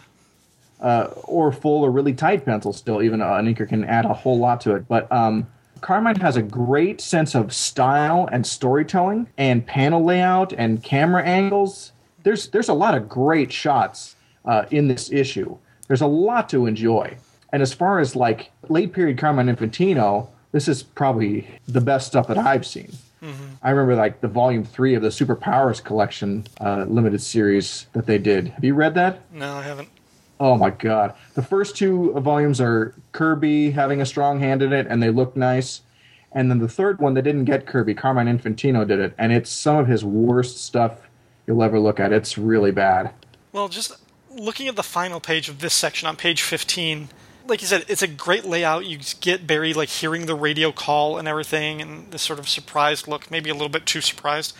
And Yeah. then the, the close up of his hand finger, fingering the ring and the, the suit like leaping out of it, which looks great. Yeah, no, there's then- awesome stuff going on in this. And then, I mean, the last panel of Barry like running with the sun behind him. It's a good iconic shot. It's nothing. Again, puns. It's nothing too flashy. It's Right. not, you know, it's not gonna like blow the doors off the place, but it's a nice iconic hero shot of a character who's gone by now. So, again, I, I think Anderson really helped out with a lot with this issue. So Oh yeah, and I mean, I still think like, of course they did the right, they made the right choice uh, having Carmine pencil this. I mean, who else were you going to get really? He's everybody's definitive Flash artist, but he did his run in the in the 50s and 60s, and that was awesome. But even when he came back in the early 80s, his style had changed so much, or deteriorated, however you want to look at it, um, that it's you know those they're not as visually appealing uh, as, as a reader, and but again, still masterful at panel layout, the speed lines. There are a lot of Infantino innovations in comics in general that I think are really important. And I don't want to spend this whole uh, episode slagging the man. no, yeah, Yeah. far far Yeah, from it. I mean, his contribution to comics is phenomenal. He's created some amazing characters. I am a Carmine Infantino fan up to a point, and I, th- and I think that point was a couple decades before he did this issue. Right. And and again, I come back to this idea. My biggest problem with the story is not the art. I mean, it's it- Right, The no, art no, is fine. My my biggest problem is really pages eight and nine when Barry just has this crazy monologue about wanting more, about not being happy, being the slowpoke that everybody p- makes fun of. This is stuff that you can think about, but him, even him shouting it out to the lightning is just really melodramatic and not what this character is about. Like, Right. It's tonally, it just it doesn't feel right at all. yeah. The one final note Mystery of the Human Thunderbolt, which is the title for the three chapters in this origin, that was the name of the original Barry Allen Flash story from Showcase 4. So Yeah. nice that they're revisiting that. Uh, any other thoughts on this first part? No, no, I think we got it covered, Ryan. All right. Then moving on to Mystery of the Human Thunderbolt, Part 2. Four years after his first adventure, six members of the Flash's dastardly rogues gallery Mirror Master, Captain Cold, Captain Boomerang, Heatwave, The Top, and the Pied Piper gripe about Central City's planned Flash Festival. Heatwave wants to break into the Flash Museum and trash the place before the festival, but this idea receives scoffs and jeers from the rogues who believe, rightly, that the Flash would take them down effortlessly. But Mirror Master has a plan. Using his mirror tricks, he busts another rogue, the Weather Wizard, out of prison while depositing the Warden in Weather Wizard's cell just for kicks. Mirror Master tells Weather Wizard they need to create a diversion for the Flash, something that can keep up with his speed, something like a human thunderbolt. The next day, the Flash is taking a leisurely stroll through the park, leisurely for him being at super speed, when a humanoid figure comprised of yellow electricity starts chasing him, matching the Flash's speed. Flash tries to lose him by vibrating through the street and escaping into the sewer, but the human thunderbolt follows him down and gives Flash quite a shock when his electricity comes in contact with the sewer water Flash is standing in. Meanwhile, the rogues bust into the Flash Museum. Captain Cold puts the guards on ice, and the others begin trashing the various displays, particularly those parts of the museum that depict their own embarrassing captures by the Flash. Outside, the Flash leads the human Thunderbolt on a chase out of Central City. The Thunderbolt seems to be catching up to the Flash when all of a sudden it diverts its attention to destroy a billboard with the Flash's image on it. Our hero reasons that the mysterious creature is drawn to the costume, so Barry sheds his disguise, drawing the costume back into his specially modified ring. The human Thunderbolt follows the red suit, getting trapped in the ring. Needing a spare costume, Barry runs to the Flash Museum where he finds the rogues. At lightning speed, Barry dresses the criminals in the spare Flash costumes from the museum displays. Then he taps his ring, setting the human Thunderbolt free, and the rogues are taken down by their own creation. The chapter ends with the rogues being sent back to jail and the Flash asking the warden to keep them there this time. and that is Mystery of the Human Thunderbolt Part 2. What did you think? I like this. Um, I, it included all of my favorite rogues, and uh, I, I do say that the on the first read through, I wonder if there was maybe a page or two that got edited or some panels taken out uh, for space because I didn't pick up on that the, that the Human Thunderbolt was created by a combination of the Weather Wizard and the Mirror Master's uh, abilities I, until the second read through. Yeah, I think I mean this this section is only a couple of pages. It feels very rushed. Like the dialogue like this this feels like very old fashioned dialogue like when they're coming captain boomerang says tell him mirror master tell him about the plan and weather wizard goes a plan sounds great i hope i can help what are we going to do this time like like they're already into it and everything and like When did they become the get along gang? Exactly sound like the Rogues. exactly You know? it, it's moving very fast and i get the feeling yeah, that yeah maybe they thought that they were going to have another page for this setup and they, it got truncated or something yeah. Um, so the intent of the cleverness of the plot got a little lost uh, somewhere in, in there, a little muddied. all right Uh, but, I did. Like, uh, that's all. I, I I did enjoy it. You know. Yeah, but I did like it a lot. I mean, it's it's fun to see the rogues, as you say, you point out. Like my favorite Flash villain is Gorilla Grodd, but I don't consider him one of the rogues He's because not. he's not out there robbing banks with the crew. He's on another level. Uh, so when I think of the rogues, I think of these guys. I mean, after Batman and Spider Man, Flash's rogues gallery is really, really strong. Um, yeah. They are, I mean, I think they are closer to Spider Man's villains in that they are gimmick villains. They're based on a sort of a scientific trick. It makes them fun for little one off stories. Like, I don't think any one of these guys could really carry a two hour full length Flash movie by himself, but you put them all together, and it's a lot of fun to see how they interact. Yeah, the Flash's Rogues Gallery really work in a in a villain of the month kind of fashion, Uh, or villain of the week if you're going to go to television. Much like Spider-Man's villains, I think that's why the Spider-Man m- movies have just continued to fail and fail because once you get past uh, the Goblin and Doc Ock, there's nobody that big that can carry a movie. I completely agree with that. I think there might be a few others that could do it, but still, I mean, yeah, I mean, most of his rogues gallery, they're good for one, maybe two fights, and that's that's not enough for a two-hour movie. Right. I mean, I, I don't want to make this uh, you know, get into a huge segue about Spider-Man, but Amazing Spider-Man Two could have uh, been a really cool Kingpin movie with a couple of supervillain operatives doing his bidding. That would have been really fun. They put so much more attention on the beginning on Electro, and shoehorned the new Goblin at the end, and it's like. The Goblin is the guy you spend more time on. Electro's not an interesting character. Yeah, that was such a flawed movie. I mean, there were things I liked about it, but overall, it was such a mess. I mean, the whole crap with his parents didn't need to be there. Yeah. Electro was a huge, terrible, like Batman Forever rip. You know, doing the basically the Jim Carrey's Riddler again. Yep. And that was just awful. But I felt like if you excise those chunks out of it, then you get a pretty good movie. I completely agree. I think Goblin can carry a movie. Doctor Octopus can carry a movie. I- think Lizard was fine in the first one because he was sharing it with the origin story, um, and you can get away with that. But other characters like Electro, Sandman, Vulture, Rhino, these are characters I love, but you can't get a whole movie out of them. No, because they're all just they're they're villains in the mold of the Flash's Rogues Gallery. They're just bank robbers. Right. No? Yeah. Um, the lizard was a good choice because he's really different. He's not going to team up with anybody. His goals and, and everything about him is is is is just a is a very different kind of thing. He's kind of the gorilla grodd of, of Spidey's. So I thought that was a good choice. So I, Kraven, Kraven could carry a movie. Mysterio, maybe. Mysterio would be visually interesting, definitely. But anyway, let's get back to the Flash's rogues. Sorry. No, no, no, it's fine. I was completely okay with that deviation because it's the conversations I've wanted to have. But who are some of your favorite Flash rogues? Like of this group, or anybody that might not have been included in this one? Oh, uh, I love Captain Boomerang and Captain Cold, Mirror Master, and the Top. Those are probably my favorite ones. Now, Ryan, have you read the Death of the Top storyline? Uh, was that during the Geoff Johns era, or was that earlier? Oh no, I meant in the in the seventies. Oh no, I haven't. Oh, okay. It's really good.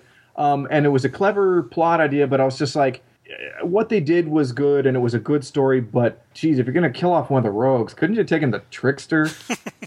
you know? That's who was missing from this group. I was trying, yeah. I, I thought they were. No, I didn't. He's not my favorite. I haven't. I I was trying to remember. I knew there was something significant about the top, but I couldn't remember. And I was like, oh yeah, he died. he died, and there's this whole storyline where he had spun because he had spun around, you know, uh, for years at, at that high speed. it moved unused parts of his brain to the clo- uh, to the to the outs of his uh, his front cerebral cortex or whatever, and he gained psionic powers.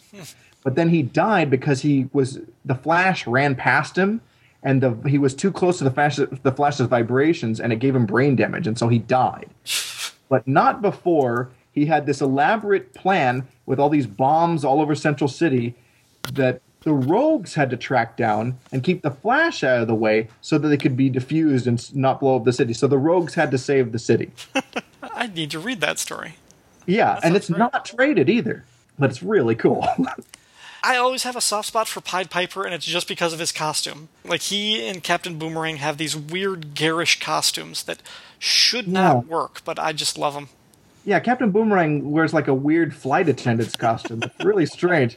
Um, but yeah, and and and I should be more fond of the Pied Piper. My first Flash comic was a Pied Piper story, and I, and that was my only Flash comic for years. When I was a kid, I really only had a handful of DC comics. I was definitely a Marvel guy.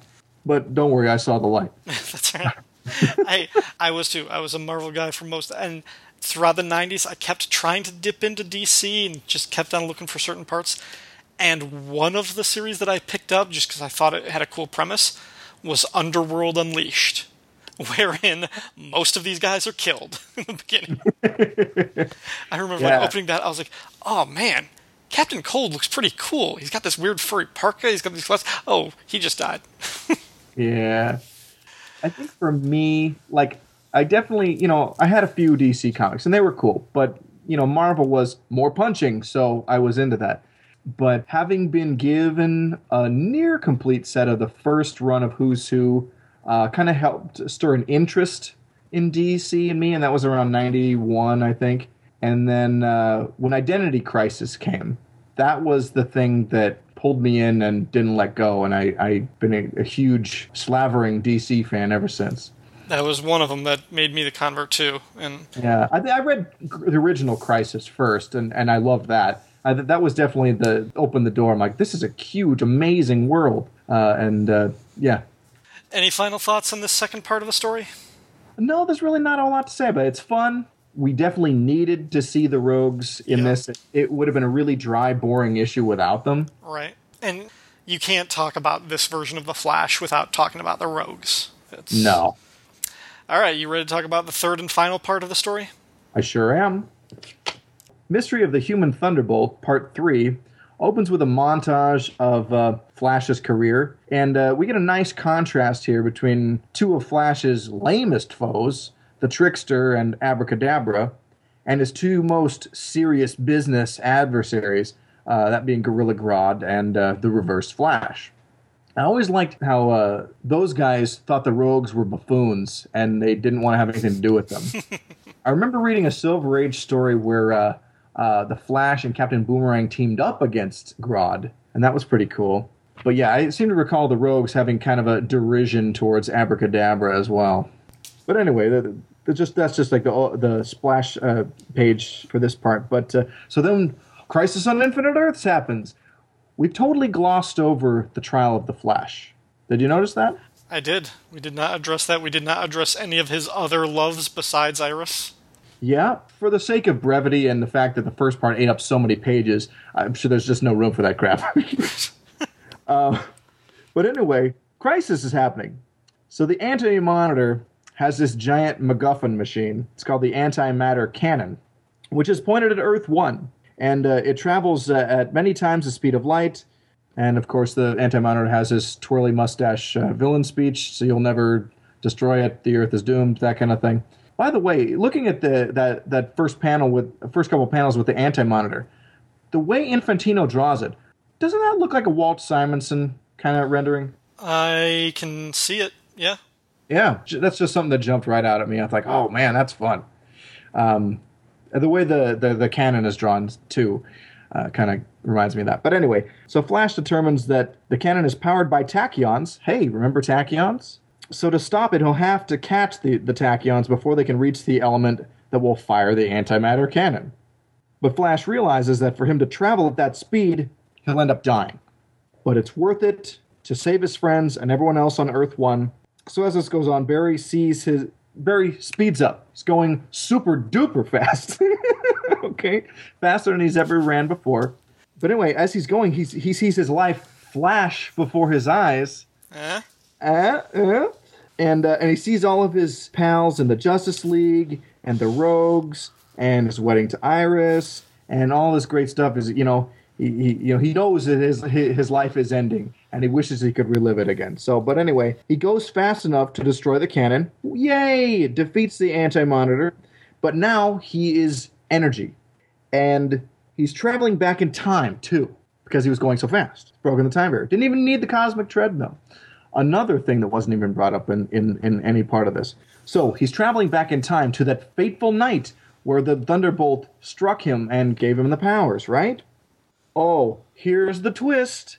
Flash is the thunderbolt that gave him the powers. And so he gets to, he gets he his wish to live his life over again is fulfilled because his future self transferred power to his past self.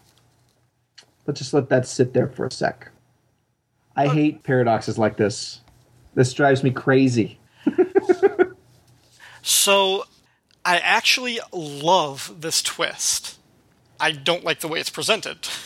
Again, uh, Fair enough. writing. I think the writing and the art fail it, but I love the idea that he basically has to run so far to catch the tachyon that in going back to the the flash fact that we move that tachyons have to move faster than the speed of light that they're actually moving backwards through time that he becomes this bolt of energy and that he sort of this idea in a kind of a philosophical li- uh, sense that he goes back in time and becomes the spark of power that that gives him his own powers. I know it's crazy; it doesn't make sense except in a science fiction paradox sort of way. I Right. love that idea, but I don't like the way it's presented. I don't like the way Right. it's overwritten by Fleming in this way. I Yeah. don't like its weird it's it feels uh, okay then is was that supposed to be him telling barry in the first chapter? Was he talking to himself giving him this warning? See i hate that. I don't want Yeah, him to have that level of sentience. Yeah. Well, and you're not supposed to be able to tell your past self anything. right. That i hate. Yeah. I, I would have been fine with just the, if it just if we if we just stripped the dialogue out of this and just the last two pages are just the visual images of barry running so fast that he becomes incorporeal and just becomes this bolt of lightning traveling back through his past until it strikes the window and and and the chemicals and turns him into the Flash. Basically, Right. sort of being reborn through himself. We saw something very similar to this in one of the origin stories of the Phantom Stranger back in issue 10. Oh, right. Um, and this is how Superman Red Sun kind of ended too. I liked that story a lot, though. But yeah, so it's yeah, I, I like the idea. I do not like the the execution. I can't say that enough. Um, Yeah, uh, it's just it's failing on a number of levels. Again, the art.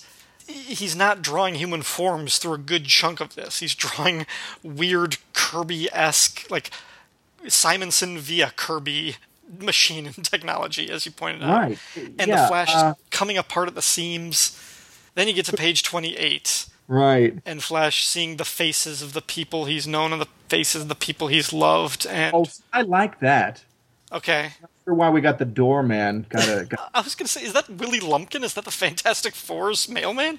no, I think in the when Carmine returned to the book in the early '80s, and this is, if memory serves me correctly, this is the doorman in his building. Okay, I think. I don't know why this is important because everyone else on there makes sense. The Rogues, Iris's father, Iris, of course. who looks like she's on PCP? Uh, that's funny because you've read the Death of Iris, right? Yeah, yeah, yeah. Okay, well you know where I'm going with that. Where because because Barry was on PCP. They, they were at a party. Great party. And actually, it's funny that you brought up that uh, that Infantino came back to do the the Super Friends comic because has powers. or yeah, the superpowers. I mean, uh, Superman, Batman, Green Lantern. Those look like they would have been on the Hanna Barbera cartoon or something. Oh yeah. I I really see uh, the Murphy Anderson, particularly in those faces. He's got a thing with the chin clefts. Yeah. that are pretty unmistakable. But yeah, I do love in in the last part on that last page where he mentions, oh no, excuse me, I guess it was at the end of uh, part one where he says, I wanted to uh, do the the same costume as the Flash from the comics, but I could have got sued for copyright infringement, and that's why he came up with the red costume. That's pretty bad. Uh, the first part of the story, when we see the other villains, the Trickster and Abracadabra, Yeah, and then Reverse Flash, Antimatter, and oh, that Gorilla Grodd. I've seen worse Gorilla Grods. I mean, like I, I could go back to that Who's Who entry, Ugh. or whoever drew Grodd in in the various issues of Secret Society of Supervillains. Also, Okay. it's not doing anything. The body seems okay, but the face. Oh, Yeah, it's it's just a gorilla face. It's not distinctive. You know, you look at the Silver Age Grodd stories, and Grodd has a very you know distinct look. You won't mistake him for Solovar or any of the other gorillas.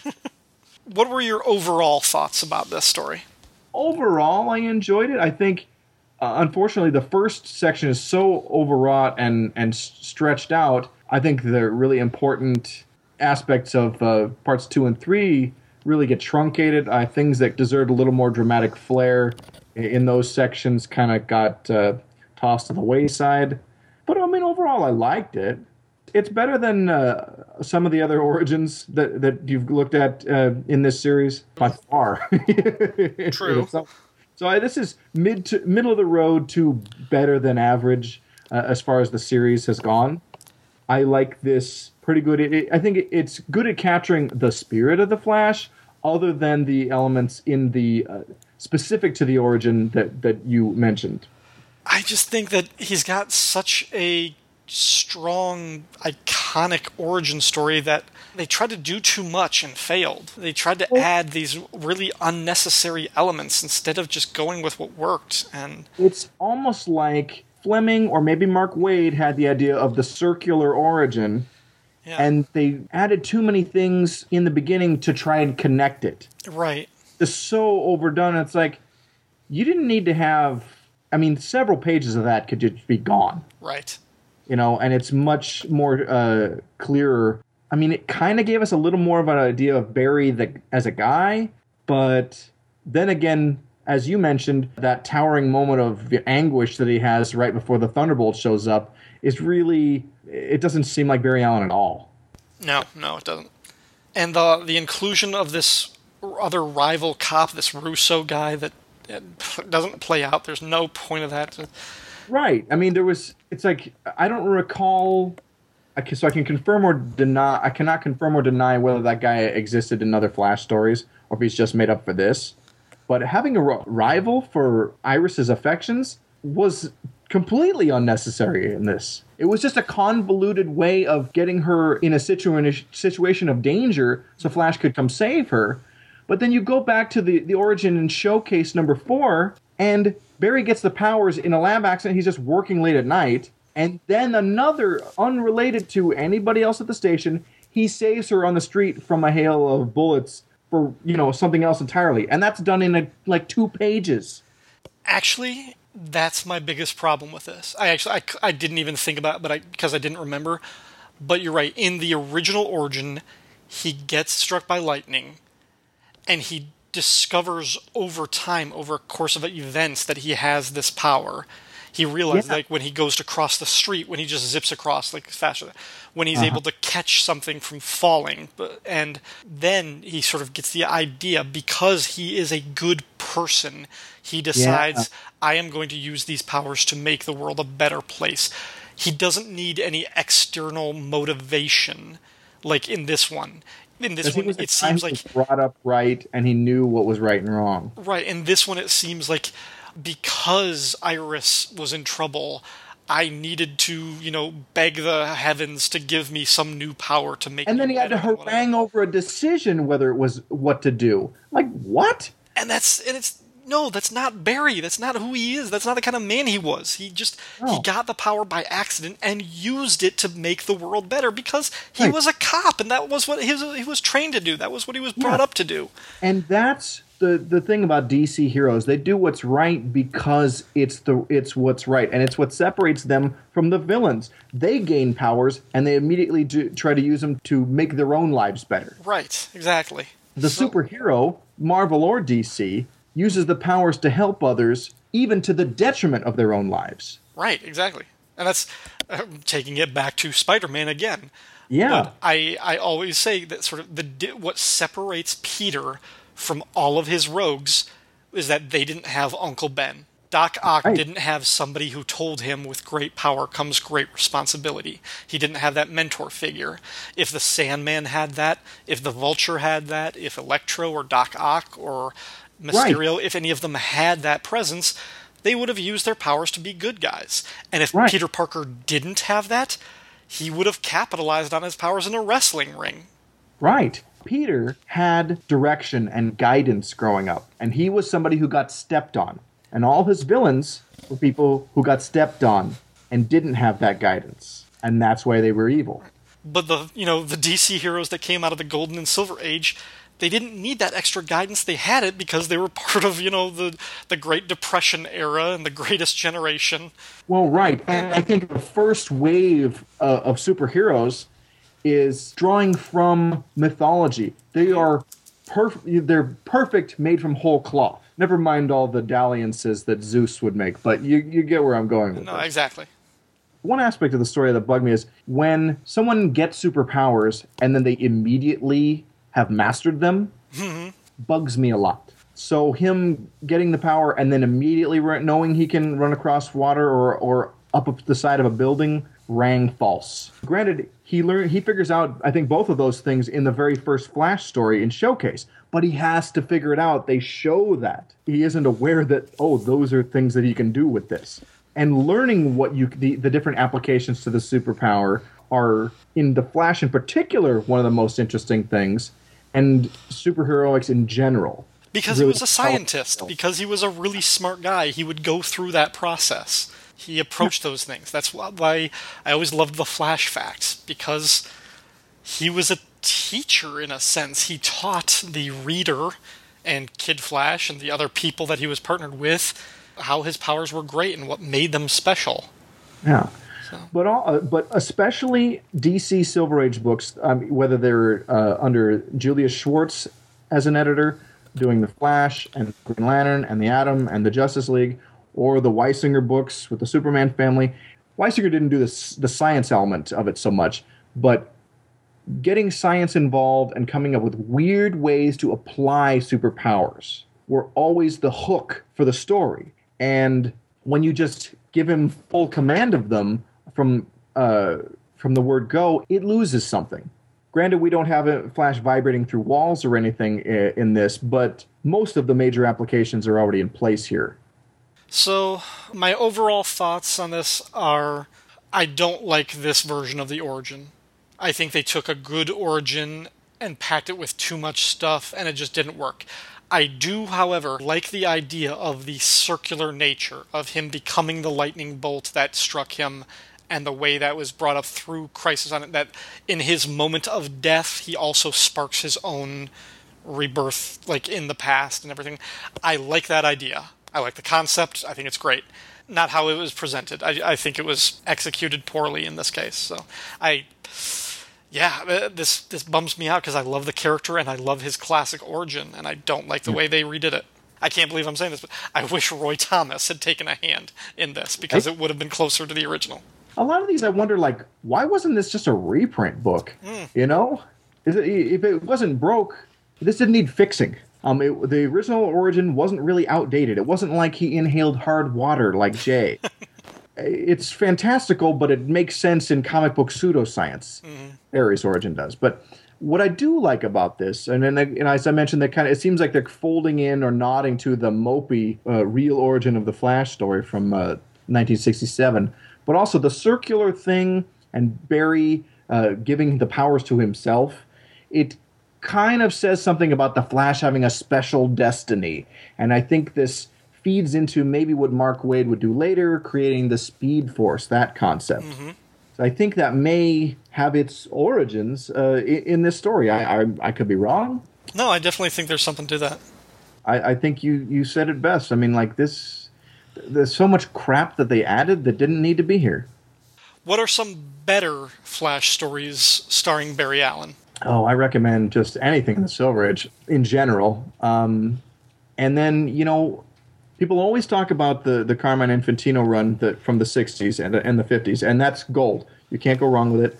But the '70s is a bit overlooked and wrongfully so. Cary Bates wrote a lot of the stories from that period, uh, and he wrote uh, also wrote wonderful Justice League and uh, Legion of Superheroes and uh, questionable quality Superman stories in that time. But it's actually a really enjoyable period for the Flash. Lots of great rogue stories, and moving into the less. Uh, it's still villain of the month, but more uh, soap opera subplots uh, running along through each issue um, that really built towards uh, the death of the top and the death of Iris, um, and then the trial of the Flash. I say, take a look at the '70s. Is what I'm saying. I know thinking about like his very early appearances, there are the showcase volumes, there are the Flash Chronicles volumes.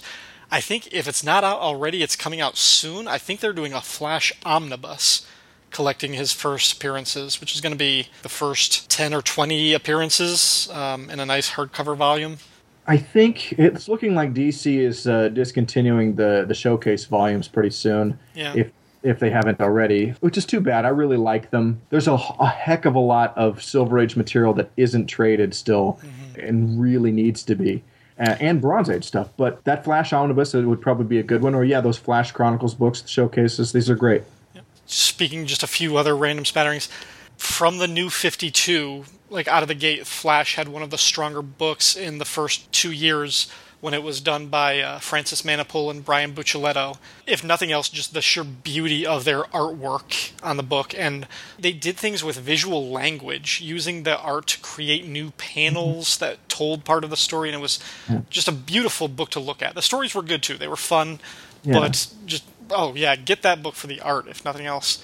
Yeah, and Manapul's uh, Manapul was working on Flash pre Flashpoint as well, mm-hmm. and that's some good stuff. Yeah. beautiful stuff. Yeah, when they first brought Barry back, when they first gave him his his story during the Brightest Day era.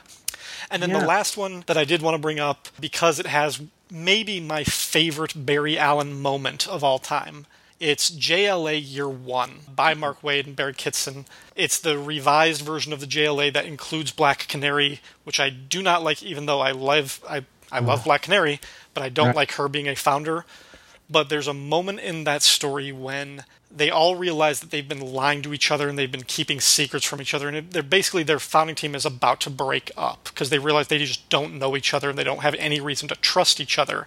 They're all just like ready to turn their backs and go their separate ways and there's nothing holding them together. And then Yeah, barry takes his mask off and he says my name is barry allen. I work at uh, the central city police department. And that's it. That's the moment when they're like, "Oh, hey, this is who I am," and they all reveal their identities to each other. And up until that point, they hadn't done it. They'd been they'd been keeping their own secret identities private. And Barry was the one who knew, no, we need to trust each other, otherwise we're going to crumble. And that that moment, oh, I love that moment that he has. Yeah, I gotta say, uh, and I'm with you uh, that the post-crisis, as far as one of the biggest flaws of post-crisis DC was that retcon to where the the Magnificent Seven were not the founders of the JLA, but the five, Right. you know, excluding the Trinity. That and the there was never a Superboy, and so messing up all the Legion stuff. Mm-hmm. Probably the two biggest post-crisis headaches for me. Well, Nicholas, thank you very much for being part of this episode of the Secret Origins podcast. Where can people find you if they want to hear more from you? Uh, well, you can find Comic Reflections on iTunes or Stitcher. We're uh, on Twitter and Facebook, and uh, at uh, comicreflections.wordpress.com. Yeah, thank you very much. This has been a great talking to you. It's been great, Ryan. Thank you for letting me ramble.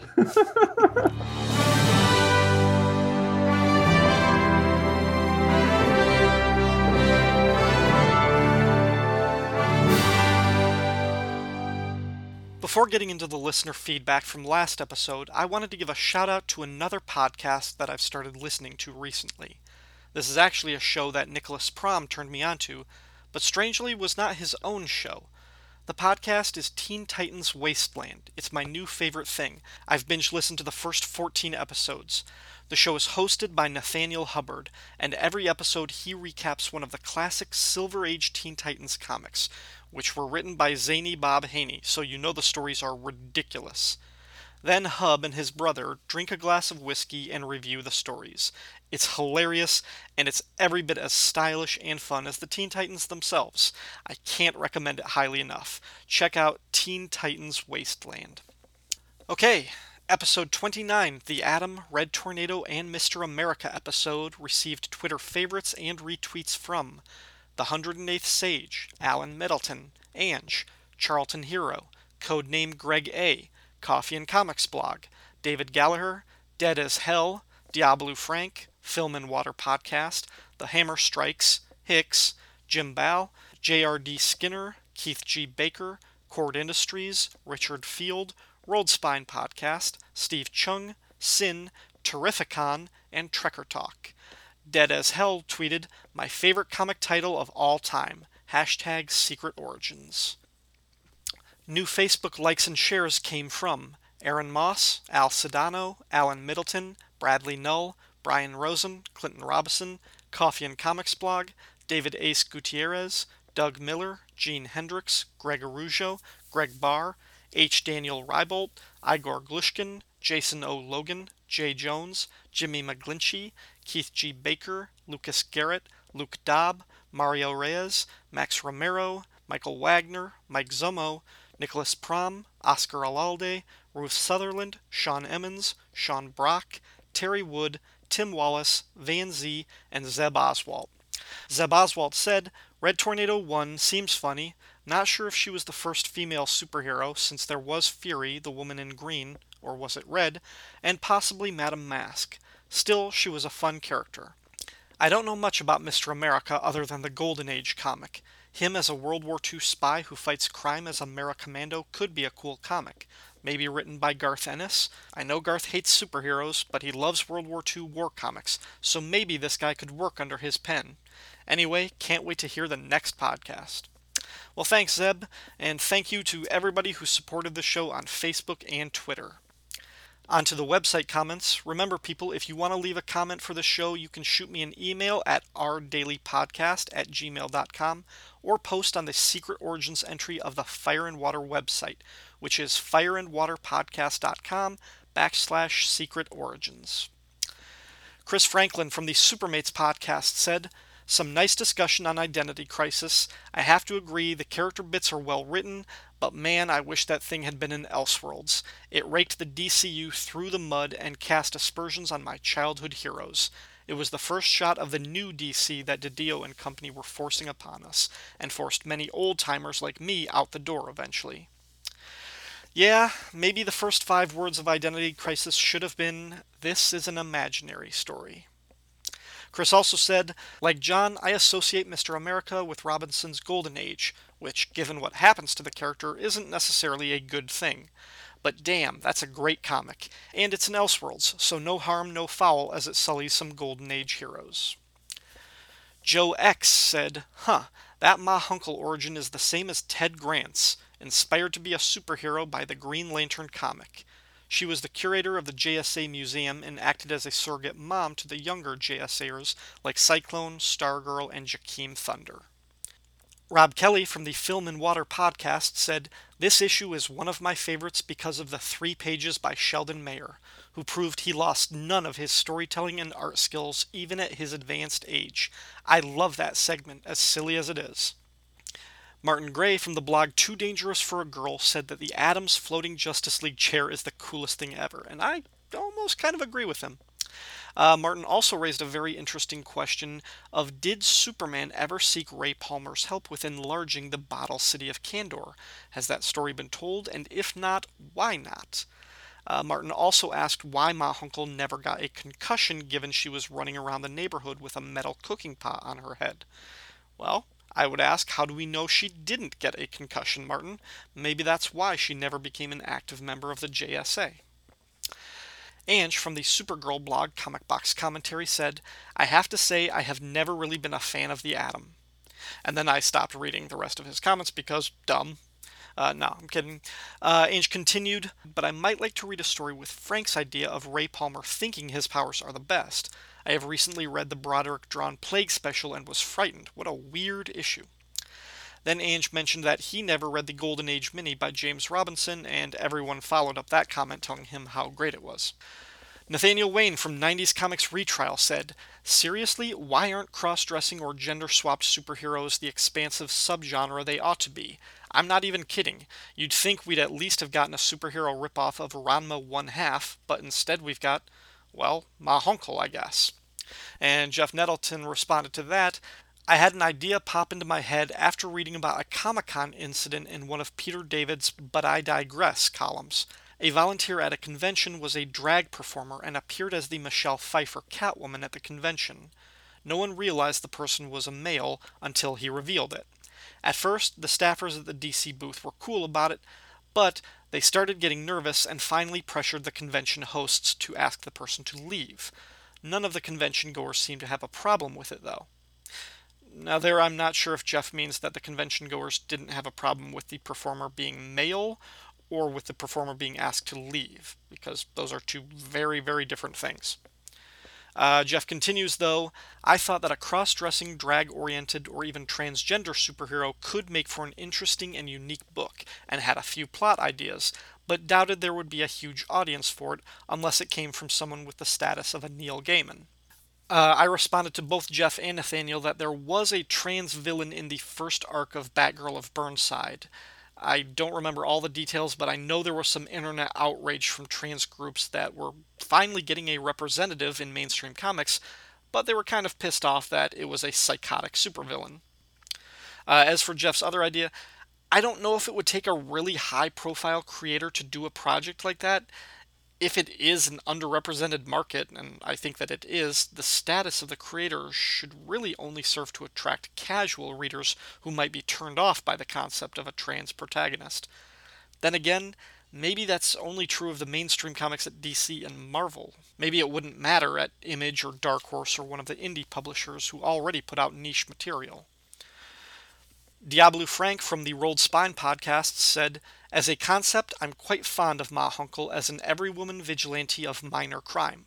Not everyone has to be a grim nighttime avenger fighting for the soul of a city at the cost of their own, and I appreciate Ma's atypical but practical proportions. Thick gals can literally kick your average ass.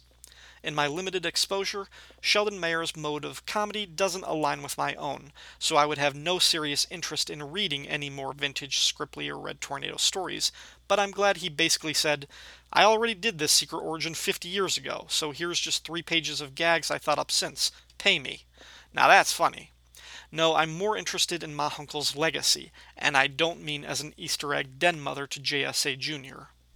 Ryan and I share a strong appreciation for comic book icons, but you know who isn't an icon so much as an automated ambulatory cliche? Not the Vision himself, John Smith. The fire engine red Ford Pinto of superheroics with perpetual Nancy Kerrigan why cry face, whose only legacy is a landfill of heel turns, re retcons, emotion chips, and arms fall off lad battle damaged parts is neither the red tornado we want or need in 2016. The manga explosion of the aughts primed lady type peoples for superheroines, and DC has little pedigree to offer that didn't derive from JLA hero drawn with boobs. Lois Lane does not need a code name, costume, or powers, but I thought her Earth 2 version was a step in the right direction for a feminine mantle hijacked for far too long by a robot who chooses to represent as another white heterosexual male. And then Frank goes on to describe his fantasy revamp of the Red Tornado character, which sounds a lot more interesting because I too never liked the JLA Red Tornado. Uh, Jeff Nettleton wrote in again, responding to my unease about the visual of Mr. America using a whip. Jeff said, I get what you were saying about Mr. America's whip, but it was a favorite weapon of movie serials of the era, such as Lash LaRue, Zorro, etc. That's why Indiana Jones has one. And right, I understand the whip was popular in the pulps and serials, but again, Lash LaRue and Indiana Jones weren't nationalist heroes. I guess Zorro kind of was, but he didn't have the flag as his colors, and he was whipping the oppressors. Mike Gillis from Radio vs. the Martians said, To chime in a little bit on the identity crisis conversation that Ryan and Frank had, I agree quite a bit with you guys that the series was both well written and very well drawn. Rags Morales is a definite favorite of mine, and I think he did the characters justice. And Brad Meltzer is a good writer with a strong sense of character. But he was totally wrong for this book, and this book was totally wrong for these characters. Brad Meltzer is primarily a crime fiction writer, which is a genre built on moral ambiguity. There are a lot of great crime stories about good people who do a bad thing for the best of reasons and the consequences they pay for their choices. That's not a story you tell using the actual DC characters, particularly the Justice League. The idea that they would not only wipe Dr. Light's memory, but rewrite his personality to make him less harmful, this is exactly the horrible thing that the JLA's analogs over in Squadron Supreme did, and were rightly branded monsters for doing it. These are exactly the sorts of stories that you have to use analog characters for. This is why Alan Moore and Dave Gibbons didn't use the actual Charlton heroes in Watchmen, because they actually wanted to use them again. This is why reboots and continuity ultimately don't matter, because characters are not continuity. Characters are memes, and when you use a character in a poorly thought out way, you add to that meme. And sometimes, if the idea is shocking enough or memorable enough, no number of reboots or retcons can ever make fans forget about it. Henry Pym is the perfect example. The moment Marvel published a comic book that had Hank striking Jan, they set that character's destiny for decades. This is likely why he isn't the main character in the Ant Man movie, and it's absolutely the reason why every writer who wants to portray him in a heroic light has to first have the character apologize, again, for a poorly thought out story written about him from 30 years ago. What's the first thing many fans will tell you about Henry Pym if the subject comes up? That he's a wife beater. And that's why it's dangerous to turn the second tier of the JLA into amoral mind scramblers and Dr. Light into a rapist. And this is especially why it's dangerous to imply that Superman knows about it and turns a blind eye or ear. Because these are serial characters that have to be handed off to a new creative team, and stories like this really run the risk of permanently damaging them. Take the JLA out of Identity Crisis and replace them with a different Space Cop, Archer, Sorceress, and Speedster, and all of my issues disappear. One story analog characters are allowed to be broken and left unusable at the end of the story, and there are some questions and some elements of realism that you just can't bring into superhero comics. They only expose the absurdity at the center of the genre. Yeah, those are all very excellent points, Mike. Again, I think you could treat the story as an Elseworlds, but maybe that in itself is not good enough. Maybe they needed to be completely new characters. So, very good points, worth discussing at some point. Uh, FKA Jason from the Silver and Gold podcast said, Call me crazy, but I found Red Tornado to be the high point of this issue. No, I don't think you're crazy. A lot of people thought that. Clinton Robinson from the Coffee and Comics blog said, How can anybody not love the Ma Hunkel Red Tornado segment? It's pure comics joy, and yes, it does remind readers why these things became known as comic books. And Clinton continues, did I miss mention of the more modern Misters America in the Geoff Johns Justice Society of America, or did you guys really not mention them? Trey Thompson, a relative to Tex, appears very briefly only to be killed and his mantle taken up by FBI agent Jeffrey Graves.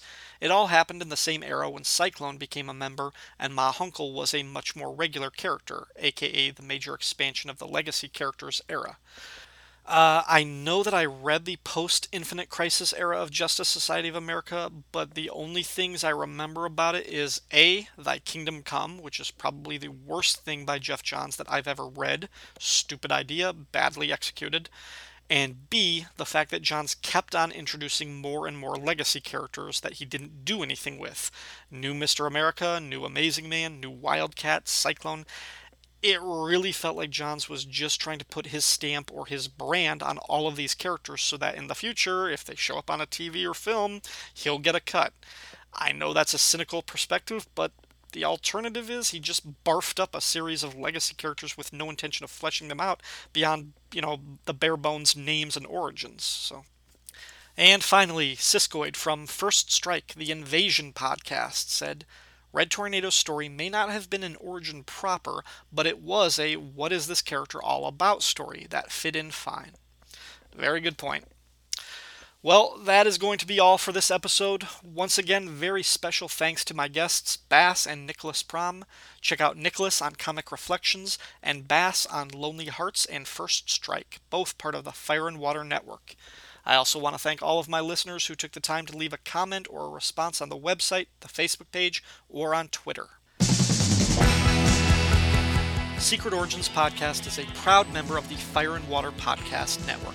Feedback for the show can be left at fireandwaterpodcast.com backslash secret origins or the Facebook page at facebook.com backslash secret origins podcast. You can find me on Twitter at RyanDaily01 or you can send an email to ourdailypodcast at gmail.com. The Secret Origins podcast is not affiliated with DC Comics, and the views expressed in the show belong solely to the speaker. All music, audio clips, and quoted text are used for entertainment purposes and believed covered under fair use. And since I make no money off this podcast, no copyright infringement is intended. Thanks for listening.